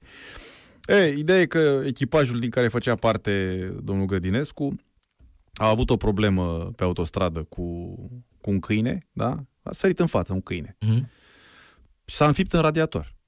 Aoleu. Pe cuvântul meu. Deci câinele s-a uh, înfipt în radiator și le avaria mașina. Și atunci, uh, ei fiind în mașină 2 plus 1, șoferul, operatorul și domnul Grădinescu, uh, șoferul cu mult bun simț uh, și cu calm, pentru că îl știu de mult, uh, le-a spus, domnule, are rost să stați cu mine aici până vine platforma și așa mai departe. Și ne-a sunat pe noi unde sunteți, întâmplarea era ca noi, sau din fericire, să fim în spatele lor și am oprit și am luat. Aici vreau să ajung. Și doar sui domnul Grădinescu în spate. I-am vrut să-i cedez locul în față, evident, din respect, din toate punctele de vedere, n-a, n-a dorit. Și am întrebat la un moment dat. Aveam niște sute de kilometri de parcurs, da? 180 parcă mai erau până la București. Ce mai face Carmen Trandafir și el îmi spune, stai puțin că ți arăt ce face. Și îmi pune căștile pe urechi și aud această piesă Asculți în limba română tu, nu? da.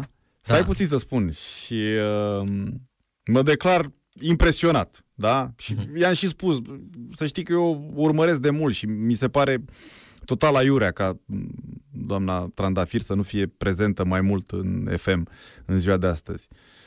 O părere pe care evident că a împărtășit-o și el și subiectiv și obiectiv. Și la final, când s-a terminat piesa, știi ce îmi spune? Ce am trimis-o și lui Drejan. Da, da, da, da. Dar fii atent că Da, eu... ce am da, trimis-o și lui Drejan. Da, da, da. El mi-a Da. trimis-o de la 12 ianuarie. Am ascultat o limba engleză care se numea No More Lies și mi-a plăcut foarte, foarte mult. Uh, Eu aș vrea să o avem și în limba engleză, dar uh, pentru moment uh, o să o ascultăm în premieră la radio la Sport Total FM. Uh, Sună foarte bine, chiar dacă uh, este în limba română, o să vă dați seama că aduce mult, mult de tot cu o piesă japoneză. Uh, Este făcută fără calculator, doar cu instrumente live, cu trupa Supermarket, în același uh, studio în care s-a filmat și videoclipul. Să o ascultăm la radio la Sport Total FM și uh, mă bucur foarte, foarte mult. Să sperăm chiar într-o zi să avem invitați pe amândoi aici la radio la Sport Total FM. Apoi revenim cu Călin Mateș în direct la radio la Sport Total FM. În câteva secunde revenim. Stați, stați, stați aproape. Nu, nu plecați de lângă radio, că nu știu ce fac cu voi. Sport Total FM. Mai mult decât fotbal. Einar Södberg, Torțurche, Ognedal, Kolstad și Börvă nu, nu sunt jucători de la Rosenborg sau din naționala Norvegiei, sunt băieții de la Lepros, care iubesc foarte mult România, o trupă de progressive metal, avantgard metal și alternative metal sau uh, progressive rock sau uh, ultimul album uh, pop, am putea spune, pentru că s-au săturat după ce toate trupele tinere i-au copiat pe norvegienii care iubesc foarte mult România și au colaborat cu oameni din România. E, piesa asta este fabuloasă de pe unul dintre cele mai bune albume apărute în anii 2000 după 2010. Malina și piesa Illuminate de la uh, Lepros, o trupă foarte, foarte în vogă astăzi. Șampionilor, uh, în sfârșit, în studioul Sport Total FM, revine după mult timp și după multe înjurături pe care mi le-am luat în particular, uh, că de ce nu mai intră Călin Mateș? Călin Mateș, ora de Premier League, revine de astăzi și va fi în fiecare miercuri, să promitem așa cum se făcea la teleshopping. De, cadou, tutti cadou, grande cadou, Eh, cu- atenti, Windy și Inelli, tutto Premier League, con Călin Mateș, da la uh, Inglaterra. Bună seara, Călin! Salut, bună seara, salut. Sunt aici cu șampionul Viorel Grigoroiu și de acum până când uh, ne vine placa de sunet care să ne dea un super sound Champion League, că ne-am făcut studio Deep Space Nine aici la Sport Total FM, după ce am mm, transmis pe lămpi. Uh, Până atunci o să ne auzim uh, cu tine prin intermediul uh, telefonului clasic, așa cum se făcea și pe vremea lui Ovidiu Ianițoaia. Tinerețe. Sper că legătura e bună și mă înțelegeți bine, adică nu cred că e o problemă de calitate de sunet sau de a ne înțelege unii cu alții, da? Totul e în regulă. E Voi ok. îmi spuneți mai Salut. bine dacă e totul ok. E perfect, ok, e e perfect. perfect, Călin. Călin, uh, Ok. multă vreme a trecut de când ne-am mai auzit uh, și așa cum spune poetul, uh, o adevărată nebunie se petrece în Premier League, acolo unde iarăși City, ca în urmă cu două sezoane, pare să fi confiscat campionatul, câștigă absolut tot Guardiola. United a avut o formă interesantă la un moment dat, a început iară să scârție. Leicester în stilul caracteristic, Chelsea cu Thomas Tuchel arată și ea destul de bine. Liverpool dezamăgește în campionat, dar seara în Champions League este foarte, foarte bine. iar uh, în partea de jos a clasamentului mai vin câteva puncte pe care le fac uh, Fulham, West Bromwich sau Sheffield United. S-au întâmplat multe lucruri de când am mai vorbit și chiar voiam să facem așa pe, în ora de Premier League, să ne spui uh, care sunt superlativele, ce s-a întâmplat în ultima vreme și uh, de ce uh, sau cum putem să explicăm forma unor echipe. Forma unor echipe precum ar fi Wolverhampton sau Hampton, care a ajuns să ia și cu 9-0 bătaie, um, de asemenea United la fel și evident uh, Liverpool care într-adevăr aseară a arătat destul de bine cu Leipzig, dar nu și în campionat. Cu care vrei să începem? Despre care vrei să vorbim prima oară? Hai să vorbim despre trupa lui Guardiola, că este impresionantă în condițiile în care a fost lovită și de covidați și a avut foarte, foarte multe probleme și de lot. Iată, nu mai este acum, să spunem, dacă altă dată îl aveam pe Cuna Ghero care rupea totul, e bine, Cuna Ghero nu prea joacă, n-a jucat deloc aproape sezonul ăsta. Îi avem pe uh, Raheem Sterling uh, într-o formă excepțională, Bernardo Silva este uluitor și toată lumea uh, aplaudă forma magnifică a lui uh, Gundogan. Da, da, da. Astea sunt, sunt trei superlative, în special pentru Manchester City în actualul sezon. Nu este neapărat Bernardo Silva. Eu zic că Bernardo Silva este în continuare în căutare de formă. Dacă ții minte acel incident pe social media, când a postat el o glumă cu Benjamin Mendy, și a fost uh-huh. sancționat de către Federația Engleză. Atunci a fost considerat și de către Guardiola, de către City, o ieșire în decor a celor care credeau că este ceva cu tentă rasistă între doi prieteni, între doi oameni din același vestiar care făceau o glumă între ei. Dar a fost interpretată drept o glumă care avea tendințe cu conotație rasistă și a fost sancționat cu un meci în care n-avea voie să joace cumva a fost afectat de momentul ăla. Bernardo Silva n-a mai revenit la forma aia de senzație pe care a avut-o. În schimb, City are trei oameni care sunt superlative în actualul sezon și toți sunt de la mijlocul terenului, la care s-a adăugat un nou venit în centrul defensivei. La mijloc, vorbim despre Gundogan, pe care l-ai pomenit și tu, de Bruyne rămâne același Rolls-Royce de super calitate care face tot ce e de făcut la mijlocul terenului, doar că acum lipsește și a ieșit la rampă Gundogan tocmai în lipsa lui și pe lângă ei să notăm în sfârșit sosirea pe scenă a lui Phil Foden. Absolut senzațional în momentul de față sezonul pentru el. Era ca și cum Phil Foden aștepta ca David Silva să plece de la echipă, ca să poată să prindă locul lui. A învățat an de an de la David Silva și de la Pep Guardiola cum ar trebui să se pregătească pentru momentul în care să fie titular și în sfârșit vedem maturizarea lui. Este un jucător pe care eu tot așteptam să-l văd mai mult implicat, să primească mai multă autoritate, mai multe minute de joc. Dar până la urmă Guardiola ne poate spune tuturor, e, vedeți că am știut eu mai bine, am știut eu cum să-l pregătesc pentru momentul potrivit să intre pe scenă și să ia locul în echipă. Este un jucător care, pe care l-am văzut marcând și pe Anfield, marcând un gol de senzație, nu un gol al unui copil care acum învață și el să ajungă în fața porții. Este un jucător fabulos și în cazul lui Foden, cred că putem vorbi doar de acel episod de la echipa națională, împreună cu Greenwood. Dacă știți, momentul ușor jenant în care au trecut cei doi, când în perioada COVID, ei au avut gagici la hotel, uh-huh. când era naționala în Scandinavia pentru deplasare. Uh, se jucau meciurile astea de undeva din toamnă. E bine, de atunci Greenwood a luat-o mai greu din loc după acel episod, în vreme ce Foden totuși a fost mângâiat pe crește de către Guardiola și orientat bine în meciurile următoare să nu fie un jucător care se pierde din cauza acelui episod. Așa că astea sunt superlativele de la mijloc. Să vorbim despre sosirea din centrul defensivei, Ruben Dias. Ce transfer! Ce transfer! Și cred că este parte din motivele pentru care Klopp ne spune în ianuarie, din păcate, nu sunt fundași centrali de 80 de milioane disponibili pe piață. Prin asta nu ne spune că nu poți da 80 de milioane pe un jucător. Ne spune pur și simplu că 80 de milioane degeaba le dai acum în ianuarie, pentru că ori nu găsești disponibil omul care ar merita banii, ori cel pe care ai dat suma asta nu și-o merită. Ruben Dias și-a meritat banii pe care i-a dat uh, Guardiola. A făcut o singură greșeală, meciul cu Liverpool când a cauzat un penalti, însă în rest Este un jucător care face tot ce trebuie în centrul defensivei lui uh, Guardiola. Așa că astea sunt oarecum explicațiile pentru care vedem ce se întâmplă la City, dar să notăm că este un sezon pe care City îl joacă total diferit față de ceea ce ne-a obișnuit. Asta nu este un City pe care noi îl cunoaștem, ăla care demola echipe, bătea cu 6-0, 7-0, 7-1, 7-2, nu conta.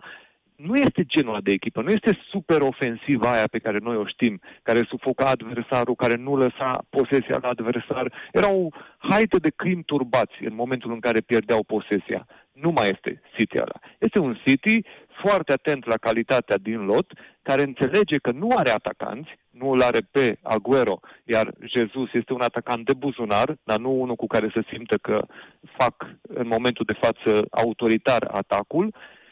Și atunci au uh, concentrat mult mai multă atenție pe defensivă. Și oamenii ăștia din apărare, ia uite câte meciuri fără gol primit, dacă ne uităm, din 13 ianuarie până în 13 februarie, într-o lună de zile, au jucat în campionat șapte meciuri și au primit un singur gol în deplasarea de la Liverpool. În rest, toate meciurile au fost fără gol primit. Brighton 1-0, Crystal Palace 4-0, West Brom 5-0, Sheffield United 1-0, Burnley 2-0 și Tottenham 3-0. Uh-huh. 3-0 chiar acum în weekend. Da, un 3-0 care a fost dureros pentru, pentru tine și chiar spuneai, citeam pe, pe Facebook și ai spus și ți-am urmărit și emisiunea de pe podcastul de pe YouTube, Fotbal Englez, unde spuneai că ești cumva mâhnit că ți se pare, în moment, nu că ți se pare, că vezi uh, în continuare, put, hai să-i spunem, nu neputința, limita lui Mourinho și ce poate să facă din această echipă. Da, am avut rezerve mari în momentul în care Jose Mourinho a fost alegerea lui Daniel Levy.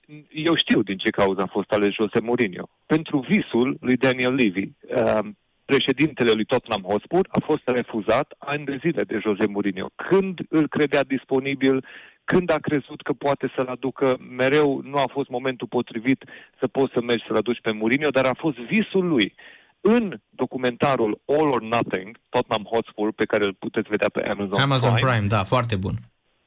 Acolo puteți să vedeți momentul în care explică Daniel Levy aducerea lui Jose Mourinho. Uh, și spune în opinia mea, sunt doi manageri de superclasă la nivel mondial și am avut șansa să-l aducem pe unul din cei doi. Celălalt nu era disponibil. Este clar că se referă la Guardiola și cel de-al doilea era Mourinho. Uh-huh. A fost momentul în care a simțit că a putut să-l aducă.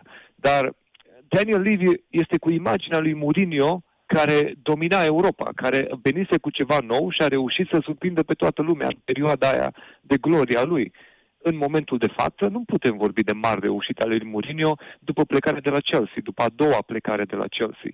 A fost experimentul Man United, care în bună măsură este mai mult un eșec decât o reușită, deși a cules și acolo câteva trofee, nu poți vorbi de superlativ în perioada lui la Man United. Cea mai mare reușită este să te clasezi pe locul 2 după Manchester City și în rest, din nou probleme în vestiar, același lucru care l-a făcut să plece și de la Chelsea, s-a regăsit la United și sunt ușor îngrijorat pentru că văd asta deja în atitudinea jucătorilor și de la Tottenham. Ca și cum nu mai este o echipă care este total unită, fără să existe deja mici nemulțumiri, mici uh, încruntări, și vă spun ceva, dacă nu avea un contract atât de mare, dacă nu avea un salariu atât de mare și dacă nu era atât de scumpă despărțirea de Jose Mourinho, foarte probabil uh, ar fi fost deja plecat. Dar în momentul de față, din ce știu, așteptăm, se dorește așteptarea finalului sezonului. Să vedem cum merge mai departe campania din Europa League, să vedem cum merge finala Cupei Ligii, să nu uităm că Tottenham cu Mourinho s-a calificat în finala Cupei Ligii pe care o joacă cu Guardiola și Manchester City în aprilie. Se consideră că există și acolo o șansă ca măcar să ofere un trofeu acestei echipe care l-a plătit cu 15 milioane pe sezon. Și atunci, având contract până în 2023, se așteaptă. Se încearcă să așteptăm finalul sezonului. Doar dacă vestiarul o va lua razna rău de tot și va fi într-adevăr o răzmeriță, atunci se va mișca ceva mai repede de finalul sezonului. Pe mine mă dezamăgește lucrul ăsta, spun. Pentru că echipa asta cumva și-a vândut sufletul față de tot ceea ce știm noi că Tottenham Hotspur reprezenta. Dorința de a juca fotbal spectacol, de a fi mereu o echipă atrăgătoare, care aduce simpatie. Este motivul pentru care eu am devenit fan Tottenham în 2006. Pentru că echipa asta așa îți spunea. Nu suntem cei mai buni, nu avem cele mai multe resurse, dar vrem să jucăm fotbal. Și în momentul de față avem mai multe resurse, avem bugete fabuloase, dar nu mai jucăm fotbal. Pare că undeva am luat-o exact pe dos față de ce ne-am propus să facem. Uh-huh, uh-huh. Și Jose Mourinho va avea de demonstrat că este un om care poate să țină lucrurile sub control. Dar, revenind la Manchester City, să nu uităm că ultima înfrângere în campionat al lui Guardiola a fost cu Jose Mourinho în etapa 9. Iar noi tocmai am jucat etapa 24. De atunci n-am mai pierdut niciun meci. Și l-a bătut în retur pe Jose Mourinho după 21 noiembrie, când pierdea pe Tottenham Hotspur Stadium cu 0-2, acum l-a bătut cu 3 la 0, fără drept de apel pe Etihad mm-hmm. Stadium. Călin, dar uh, tu cam cât crezi că cam cât trebuie să scoată uh, Levi din uh, buzunar pentru a scăpa de Mourinho? Păi pot să spun că Manchester United a scos 22 de milioane în momentul în care a trebuit să Aoleu, dacă, dacă îi spui asta lui Levi, s-ar putea să zică nu, îl păstrăm până la finalul mandatului, chiar dacă retrogradăm.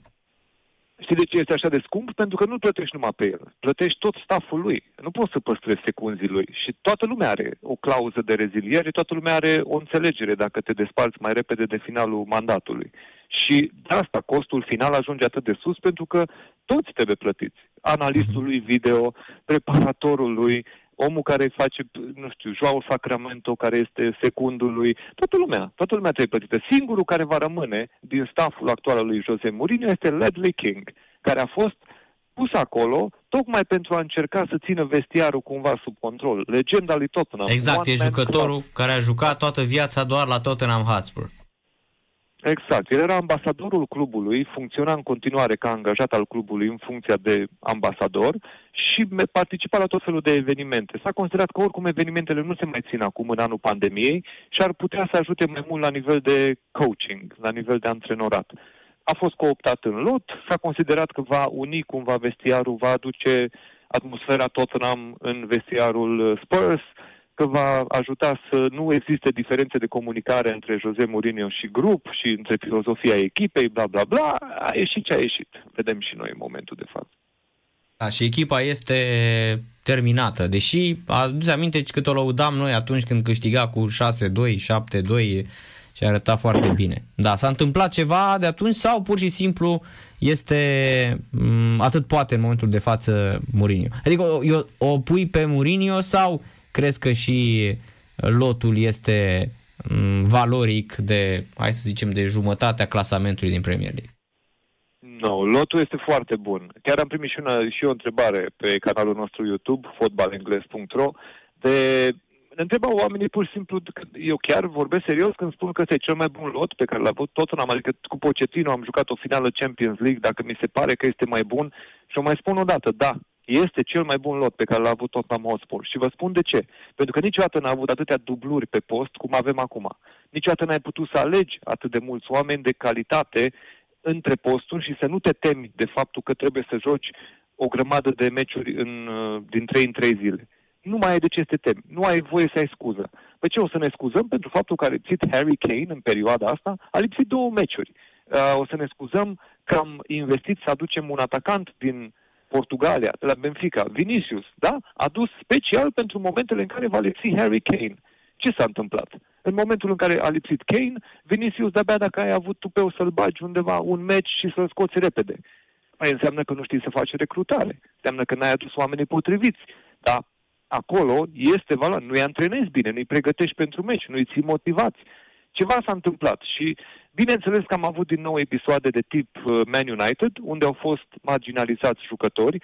Jucătorii au prieteni în echipă, au uh, totuși oameni cu care au petrecut ani de zile.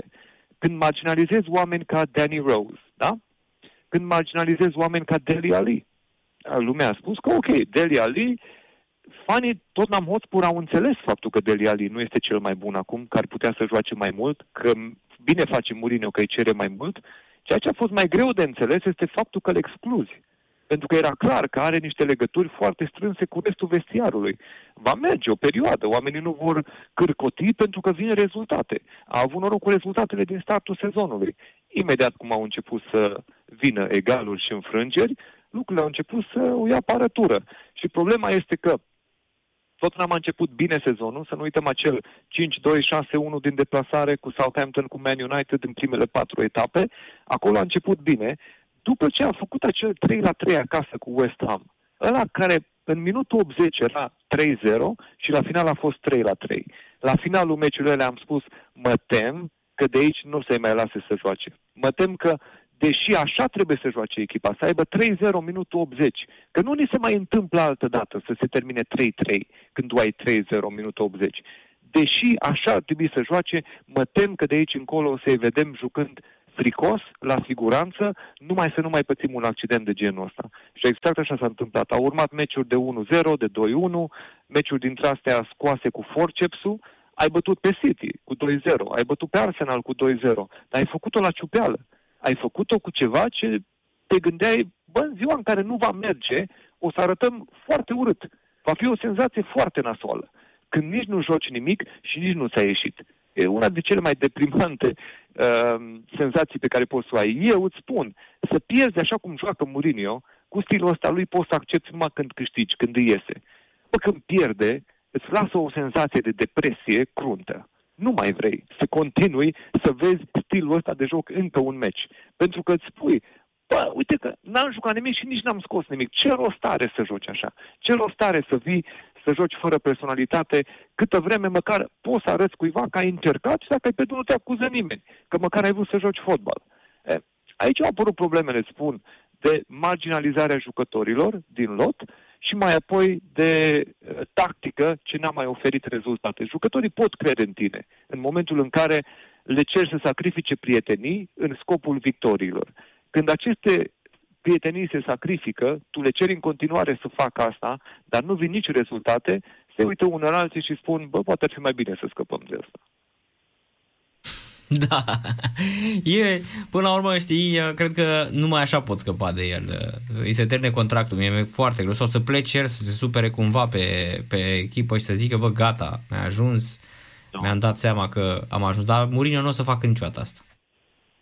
Daniel Levy a mai greșit și cu aducerea lui Garrett Bale. Aici este o altă greșeală actualului sezon. Um, este un alt proiect de vanitate, dacă vrea, lui Daniel Levy și asta pentru că nu trebuie să ne surprindă că în ultima săptămână președintele Tottenham Hotspur a angajat pe post de director de comercial, marketing, spune cum vrei, pe parte de vânzări comerciale ale clubului, a angajat omul care a obținut cel mai mare contract de sponsorizare în numirea unui stadion adică acele drepturi de numire a stadionului. Uh, este din Statele Unite omul, acolo a obținut cel mai mare contract pentru un sponsor care a venit să-și pună numele pe un stadion și acel om tocmai a fost angajat de Tottenham Hotspur. Și trebuie să-ți spună că este prioritatea financiară în momentul ăsta pentru Tottenham, se lucrează foarte mult la imagine, se dau lovituri de imagine, de era nevoie de nume ca Jose Mourinho și Gareth Bale, ca să atragă un sponsor mare pentru Uh, cei care vor purta numele stadionului. Totuși, o arenă din, de cele mai scumpe din lume, totuși am ajuns la un miliard și 100 de milioane costul acestui nou stadion, nu are în continuare un sponsor care să poarte numele. Este o, o pierdere imensă, este o scăpare imensă actualei conduceri. Faptul că puteau să încaseze deja de când s-a deschis stadionul bani buni și în continuare cred că cer prea mult. Din ce știu, am cerut vreo 200-300 de milioane în contractul care trebuia semnat pentru a purta cineva numele stadionului. Uh-huh. N-am nimerit în contextul potrivit ca să vină acum un sponsor tocmai în această perioadă să dea banii ăștia. Am înțeles. Deci cam asta este situația la, la Tottenham. Să mergem mai departe. Manchester United, uite, um, echipa care ține și Andy Stănescu. Manchester United care nu prea mai câștigă. A fost 3 la 3 cu Everton, un meci absolut nebun și rușinosul 1 la 1 cu West Bromwich Albion din, din etapa trecută. Manchester United este ciudată în perioada în care a câștigat atât de mult încât a ajuns pe locul întâi. Aia este anomalia. Da, Nu aduți ce se aminte, întâmplă aduți acum. aminte când i-a avut Sheffield United, ții minte. Eu am spus că aia nu e nici- nicio surpriză. Văzând meciul, am spus că nicio surpriză. La cum a jucat Manchester, trebuia să piardă meciul ăla. Absolut, nici n-a fost o surpriză. Surpriza pentru United este faptul că n-au avut mai multe accidente. Faptul că au avut șirul ăla de meciuri fabuloase în care n-au pierdut niciun meci și au făcut doar două egaluri, a fost între etapele 8 și 18. E bine, acolo, de la începutul lui noiembrie până la mijlocul lui ianuarie, au jucat aceste meciuri din care au făcut doar două egaluri, cu City 0-0 și 2-2 la Leicester, dar în rest au câștigat toate meciurile. Multe din ele, oamenii uită cât de norocoase au fost. Um, hai să dăm câteva exemple din această perioadă, da? 3-1 la Everton în etapa 8. Lumea uită faptul că Everton a condus cu 2-0, cu 1-0 și că mai apoi a trebuit să intre în formă Bruno Fernandes și să întoarcă rezultatul de la 1-0, deși nu se anunța mare lucru până la în prima parte a meciului, da? West Brom 1-0 în etapa 9. Un penalti neacordat pentru West Brom și un penalti uh, ușor primit de Man United și repetat de Bruno Fernandes atunci, să nu uităm, în meciul ăla. Um, Southampton 3-2 în etapa 10. Sunt trei meciuri la rând în care avem parte de norocul de care discutăm la Man United. Acel 3-2 de la Southampton a fost 2-0 la pauză pentru Southampton. S-a terminat 3-2 la final. Deci sunt niște rezultate de genul ăsta. Și după aia care le-au nu ai dat- cum să- Le-au dat 9-0 la absolut uh, halucinant. Ăia de la Southampton mai având și un uh, cât 7 sau 8 cât au luat. Păi, în, în, având, uh, bineînțeles, aici un 9-0 și încă un 9-0 cu Leicester. A, așa cu Leicester 9-0, da, exact. Băieții sunt șampioni. Hasenhüttl a făcut istorie, fiind un manager care reușește să stea de două ori pe banca unei echipe care ia 9-0. El spunea că avea bagajele făcute după primul 9-0 pe care l-a luat, atunci când l-a bătut Leicester, și așteptam telefonul clubului. Nu suna nimeni, asta m-a surprins.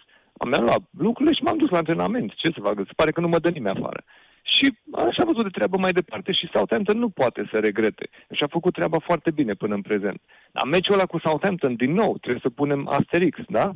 Adică meciul s-a jucat contra 10 oameni, nu contra 11. În minutul 2 au luat roșu. După aia au mai luat încă unul la final, care a dus scorul de la 6-0 la 9-0. Adică Bednarek a fost eliminat și spre finalul meciului, ca a doua zi Comisia de Apel să elimine, ca- să scoată cartonașul roșu al lui Bednarek, să-i dea drept de joc pentru meciul următor, că și decizia aia a fost o prostie. Deci, United, surprinzător, nu este ce li se întâmplă acum, faptul că încep să se împiedice. Surprinzător este faptul că au mers atât de bine, cu atât de multe victorii, vreme de 10-11 etape, acolo din etapa 8 până în etapa 18. Aia este anomalia. Au făcut foarte puține meciuri bune. Dacă vrei să-ți dau exemple de meciuri bune care le-au făcut în perioada aia, cel mai bun este cel cu Leeds 6-2, bineînțeles, dar este mai mult critica la adresa Leeds decât atât de mare merit. al Așa lui este, United așa în este. acel E meci. ziua în care mă, a fost uh, Koch, a fost uh, groaznic, ce bine că nu mai joacă. Um, Practic, uh, tot ce a fost pe poartă atunci a intrat. A fost uluitor. Mm? Și în rest, avem numai rezultate din astea obținute cu forțepsul. Nu este, nu este vreo victorie dintre aia categorică pe care să o fi reușit, inclusiv în etapa 11 la West Ham. Să nu uităm că ei au reușit să egaleze după ce mingea ieșise în out. A fost o degajare a portarului Henderson, care a mers efectiv prin afara terenului, a revenit în teren și după mingea aia, că toată lumea se oprise. Păi e out, nu? Nu a putut să nimeni. Nici varul nu intervine la out și a fost lăsat golul valabil. Deci United a avut parte de multe momente favorizante și abia acum vorbim de adevărata măsură, cred eu, a valorilor. Este o echipă care depinde de Bruno Fernandes și dacă el nu prinde o zi bună sau dacă el nu mai joacă, cred că United s-a terminat. Eu cred că în momentul ăsta United este în cel mai bun caz o echipă de loc 4, dar în niciun caz o echipă mai bună de atât. Corect. Deci uh, a fost o întâmplare ce am, vă- ce am văzut cu, la un moment dat cu ei pe primul loc, nu?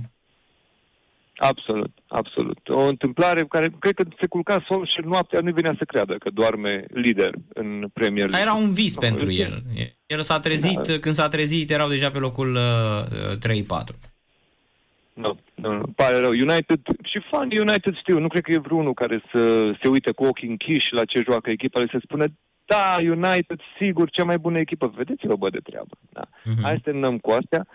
Um, e o echipă care are de muncit foarte mult, o echipă incompletă, care are încă de reglat multe lucruri, are de reglat și situația lui Paul Pogba în echipă și o să vedem mai multe lucruri care trebuie să se mm, potrivească bine pentru United. Au un singur jucător de superclasă. Este acest Bruno Fernandes, da? Ceilalți sunt potențiali jucători de superclasă. Rashford, Greenwood, Martial, um, Van den Beek, uh, McTominay, uh, mai spune tu cât vrei, da, din echipa lor. Aia sunt potențiali jucători de superclasă, dar nu e niciunul la nivel de super jucător, în afară de Bruno Fernandes. Leicester City, în schimb, uh, se menține acolo și este la egalitate cu, cu United. E adevărat că City în seara asta ar putea să mărească distanța la 10 puncte, pentru că urmează două meciuri restanță în această seară. Avem uh, Everton cu Manchester City, care începe la 22 și 15 minute, și mai este o partidă, Burnley cu Fulham, asta e acolo, la coada clasamentului. Deci, uh, pentru Leicester, Leicester destul de, de bine, Leicester care pierde, într-adevăr, uh, în urmă cu patru etape sau trei etape cu Leeds, 1 la 3, un meci excepțional făcut atunci de, de Leeds United. Țin minte că și vorbeam, îți spuneam, nu a fost, uh, nu știu dacă a fost televizat, ba cred că a fost televizat, a fost televizat. Da, a fost televizat. 3-1 3 la 1 în care Leeds a fost absolut fantastică, a egalat, a, res- a răspuns repede prin Stuart Dallas după un gol fabulos și apoi execuțiile lui Bamford și Harrison, iarăși fantastice. Un gol incredibil marcat atunci de Bamford, uh, o execuție fantastică din pasa lui Rafinha. Țin minte că vorbeam noi că este exact genul acela de jucători de jucător, n-am văzut în viața mea așa oportunist. Practic, uneori are, o execu- are niște execuții din piciorul lui, se duc mingile fabulos și atunci când te aștepți că e 1 la 1 și trebuie să marcheze, de vreo 4 ori, dă pe lângă ele.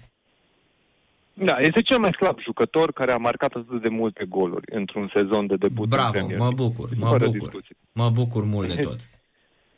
Uh, noroc pentru Leeds United este faptul că totuși el se lipește la goluri. Adică nici n-ai putea spune, eu știu, mi-aduc aminte de ce spunea Carlo Ancelotti despre Inzaghi, da?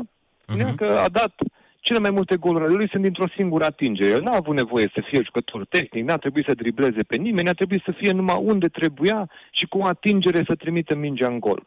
Pot să fie și genul ăsta de atacanți. Oameni care, într-adevăr, nu sunt super tehnici, nu, nu-ți fac trei driblinguri și șutează la vinclu, nu dau goluri din lovitură liberă direct în vinclu, deși, uite, Bamford a dat unul în sezonul ăsta, dar să nu uităm că a dat un gol din lovitură liberă și el.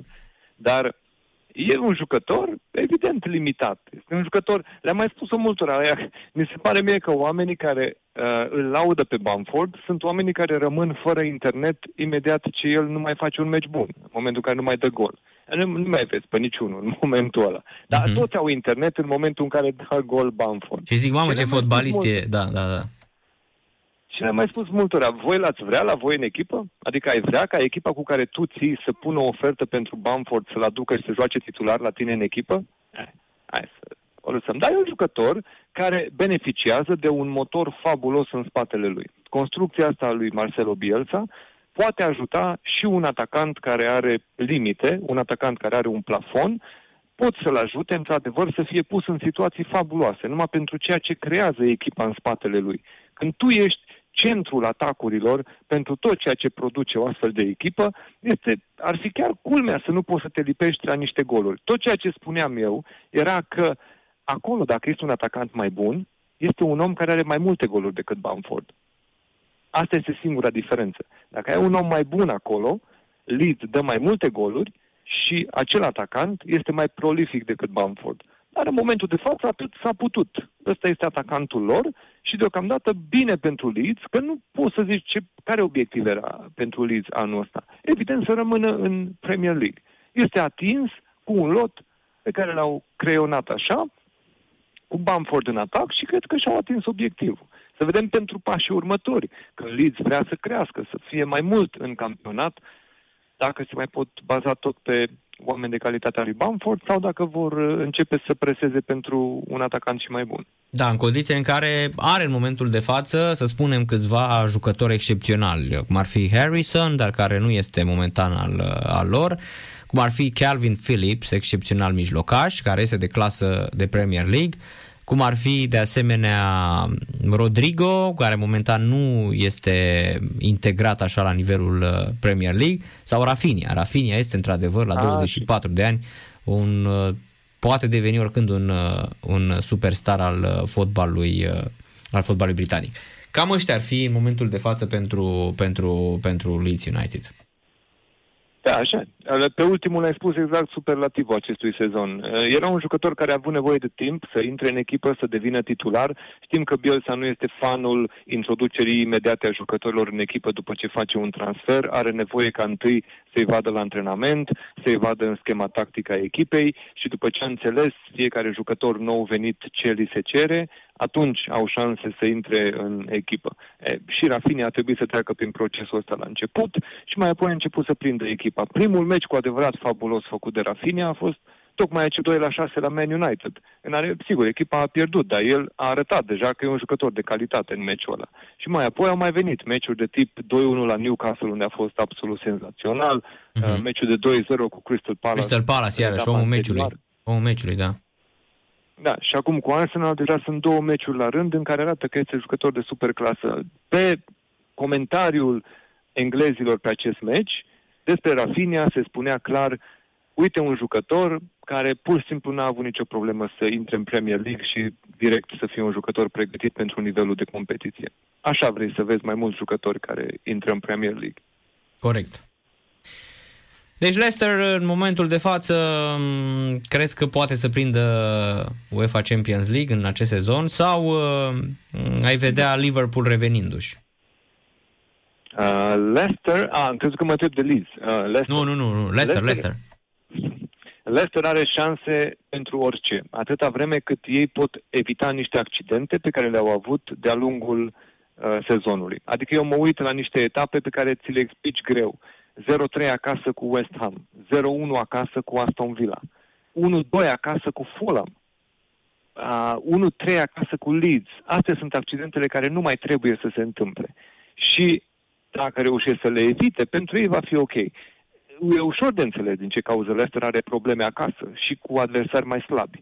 Tocmai acolo este dificultatea lor, pentru că este o echipă care nu este obișnuită să fie favorita în meci. Este mult mai confortabilă în situația în care poate să profite de rolul de outsider. Poate să stea la cutie, poate să arunce mingi pe Vardy, pe jucătorii de viteză, pe Harvey Barnes în atac. Le convine mult mai mult postura asta. Sunt foarte uh, lipsiți de confort în momentul în care se întâlnesc cu o apărare supraaglomerată. Și în momentul în care ne uităm pe rezultatele astea și vedem, da, te bate acasă West Ham cu 3-0, te bate Fulham cu 2-1, um, acolo au fost niște apărări aglomerate, chiar și Everton i-a bătut acasă cu 2-0. Astea au fost niște apărări care au stat foarte solid, aglomerate, nu le-au dat spațiu, să veniți, atacați-ne. Leicester nu se simte confortabil să-i spui vino și atacă-mă. Leicester se simte confortabil cu o echipă care joacă și atunci și ei au mai multe spații să exploateze uh, um, apărarea adversă. Acestea sunt. Dacă vor reuși, o să vedem în perioada următoare. Problema pentru Leicester este cum se termină sezonul. Leicester nu are voie să aștepte ultimele etape pentru a-și rezolva sezonul. Pentru că dacă strec în revistă ultimele patru etape pentru ei, a, trei etape mai exact, o să fie Man United în deplasare, Chelsea în deplasare și tot n-am acasă n-ar trebui să stea să depindă de ultimele trei meciuri pentru a-și rezolva statutul de loc de Champions League. Au văzut-o anul trecut, au pățit-o anul trecut. În ultima etapă au pierdut locul de Champions League. Pentru că au avut meci direct cu o echipă care era în luptă tocmai pentru un loc de Champions League, Manchester United. I-a bătut pe King Power Stadium, i-a bătut la Leicester acasă și au pierdut locul de Champions League. N-ar trebui să se lase din nou pe ultimele trei etape să mai depindă de rezultate pentru a obține locul de Champions League. Șansa lor este aici, în etapele care vin, să evite accidentele, să-și facă punctele și să nu stea la mâna ultimelor trei etape. Pentru că United, Chelsea și Tottenham în ultimele trei etape îți spun că se poate întâmpla orice. uh-huh. să, să nu cumva să înghețe din nou la final.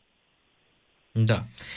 Apropo de Chelsea, ci un singur gol primit în uh, 5 etape. Sunt cele 5 etape de când a venit uh, Thomas Tuchel. El a început cu un 0-0 acasă cu Wolverhampton, dar apoi a câștigat tot și a primit un singur gol cu Sheffield United și arată foarte bine, arată exact cum ar trebui de fapt să, mm, să fie Chelsea. Este echipa cea mai bună, cu cel mai, a zice eu, cea mai, cel mai puternic lot din Premier League dacă luăm uh, și transferuri și jucători și luăm pe posturi, uite că Thomas Tuchel uh, își pune deja amprenta asupra ceea ce nu reușea șampionul de, de Frank Lampard. Păi aici se vede diferența între învățăcel și profesor. Da? Adică un om care și-a terminat studiile și unul care acum își dă bacul. Asta este diferența între Frank Lampard și Thomas Tuchel. Da, da Frank Lampard îl dă a treia oară bacul, să știi. Păi, că l-a mai dat și prin championship. Learning on the job. Îți ca și uh-huh. cum mhm. copilul la muncă. Aia, take your kid to, da, to work.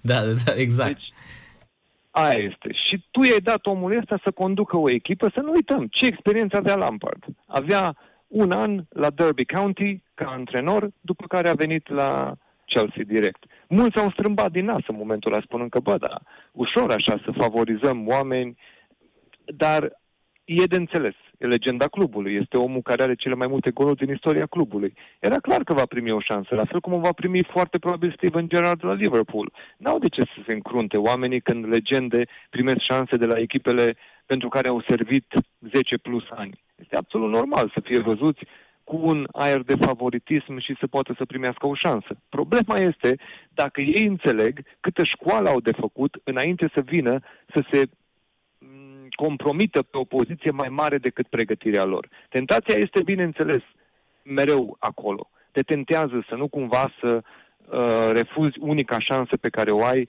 să conduci echipa pentru care ai dat totul în cariera de fotbalist. Da? Este o tentație foarte mare e greu să faci calculul lor, să spui că tu încă vrei să refuzi, că încă mai e de învățat și nu ești gata să vii. Lampard s-a crezut, pregătit. Nu știu, asta e cred că marea problemă. Că el trebuia să vină mult mai atent, să vină mult mai rezervat uh, și să înțeleagă faptul că vor mai fi câteva episoade unde nu este perfect. El a venit și a fost destul de autoritar în vestiar și le-a spus mereu băieților, aici spiritul Chelsea, vedeți că la Chelsea trebuie să jucăm așa, la Chelsea nu se permite așa, la Chelsea trebuie să te prezinți așa. A dat o grămadă de uh, obiective de genul ăsta și niște mm. discursuri Bine, Lampard, Lampard știind exact ce are de făcut acolo pentru că e legenda a lui Chelsea. Exact. Deci da. el cu asta a venit mai mult, cu discursuri motivaționale. Problemele au fost când a început să fie prins în offside la capitolul de discursuri tactice, când n-au mai reușit tacticile de meci, când a început să nu mai aibă rezultate.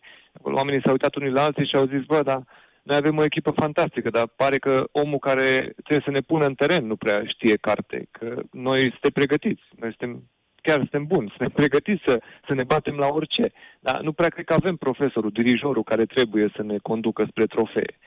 Lampard uh, a fost victima, zic eu, propriei uh, siguranțe. El s-a crezut mult prea sigur în funcția asta uh, și a pierdut foarte mult în vara asta când i s-au adus jucătorii noi pe sume mari. În momentul ăsta, tot ceea ce făcuse el, să nu uităm că avea un grup foarte bun de jucători care erau promovați pentru că n-au avut drept de transferuri. E, acel grup, oarecum s-a văzut trecut în linia a doua. Câțiva dintre ei s-au văzut ok, păi au venit ăștia pe bani mulți. Acum, pe noi, cine mai suntem noi în echipa acum? Am muncit să ne ducem în Champions League cu echipa și vedem că s-au cumpărat de 200 și ceva de milioane jucători, ba mai mult, s-a cumpărat un capitan. Adică noi nici capitan n-am avut. Cum adică? Mm-hmm. Thiago Silva a venit, a jucat primul meci și l-au pus capitan. Da, adică, corect. Deja acolo spuneam eu că este o problemă. Adică ce, tu ai avut nevoie să cumperi un capitan? Eventual ai avut nevoie să cumperi câțiva jucători să ajute lotul, dar nu ai voie să cumperi un capitan. Pentru că automat îi spui vestiarului că nu ai niciun lider între ei. Că dacă aduci alt, pe unul mâine, este mai lider decât ei. Aia e o problemă. În momentul ăla este o problemă. Mm-hmm. Și eu zic că aici a greșit Lampard, aici a făcut câteva zile proaste, plus după aia rezultatele nu l-au ajutat, jucătorii nu știu cât de mult au pus osul sau uh, cât de mult au contribuit la chestia asta. Cu siguranță au contribuit Werner și Havertz, care arătau că sunt jucători pierduți cu Lampard și acum li s-a dat o șansă cu Tuchel. Deci aia a contribuit la faptul că nu, nu mai avea atât de multă încredere din partea conducerii. După aia a contribuit faptul că a făcut câteva greșeli pe care nu le-a înțeles. Lampard a ajuns în situația ridicolă de a-i se spune oarecum pe un ton răstit. Nu mai cere să-l transferăm pe Declan Rice de la West Ham. Oprește-te, pentru că nu realizezi cât de ridicol este ceea ce ceri. E un jucător pe care l-am uh, dat gratis din Academie, oamenii noștri au considerat că nu este suficient de talentat. Nu suntem pregătiți să ne recunoaștem o greșeală atât de tare încât să aducem jucători, nu l-am adus pe De Bruyne înapoi, nu l-am adus pe Lukaku înapoi, da? Nu să-l aducem pe Declan Rice, ca să ne facem de râs că n-am știut ce avem în curte, da? Și i s-a spus, vedeți, nu avem politica asta. Nu ne place la capitolul imagine, avem de unde să cumpărăm jucători, nu avem nevoie de unul pe care l-am eliberat din Academie. Și i s-a spus, crede-mă, crede-mă pe cuvânt, că dacă insisti cu chestia asta, super niște oameni din club.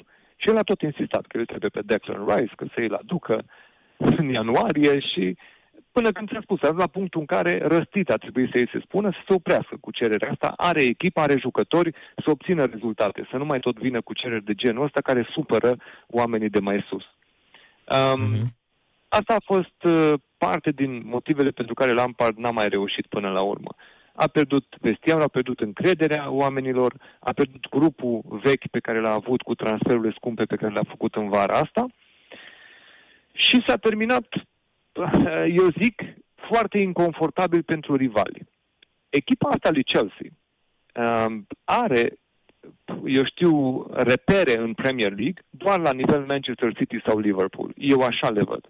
Pentru ceea ce a investit în vara asta, pentru ceea ce a căutat să facă în vara trecută, mă rog, în treața de transferuri dintre sezoane Chelsea, Chelsea a vrut să se apropie de City și de Liverpool, da? Liverpool are un an slab.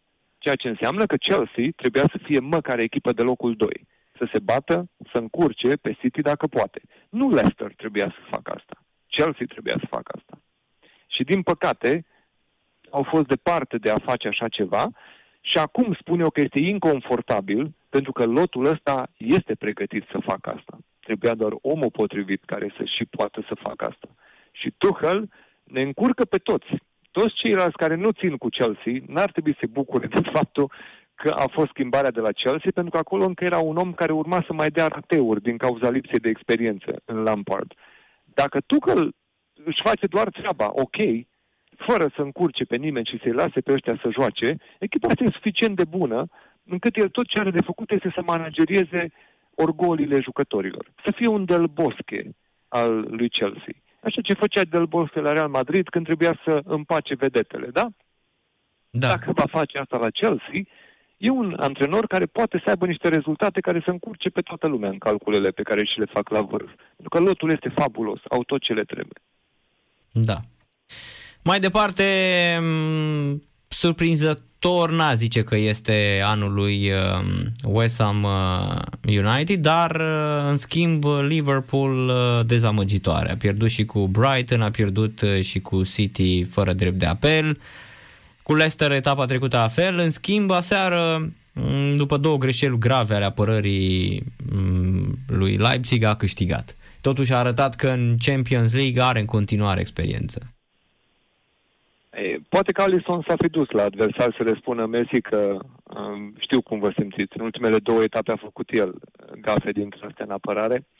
Um, Liverpool, evident că este într-un moment neplăcut. Am văzut analiza lui Roy Keane. Uh, Roy Keane, bineînțeles că de câte ori va avea ocazia să vorbească tăios despre Liverpool, o va face. A făcut-o și de data asta.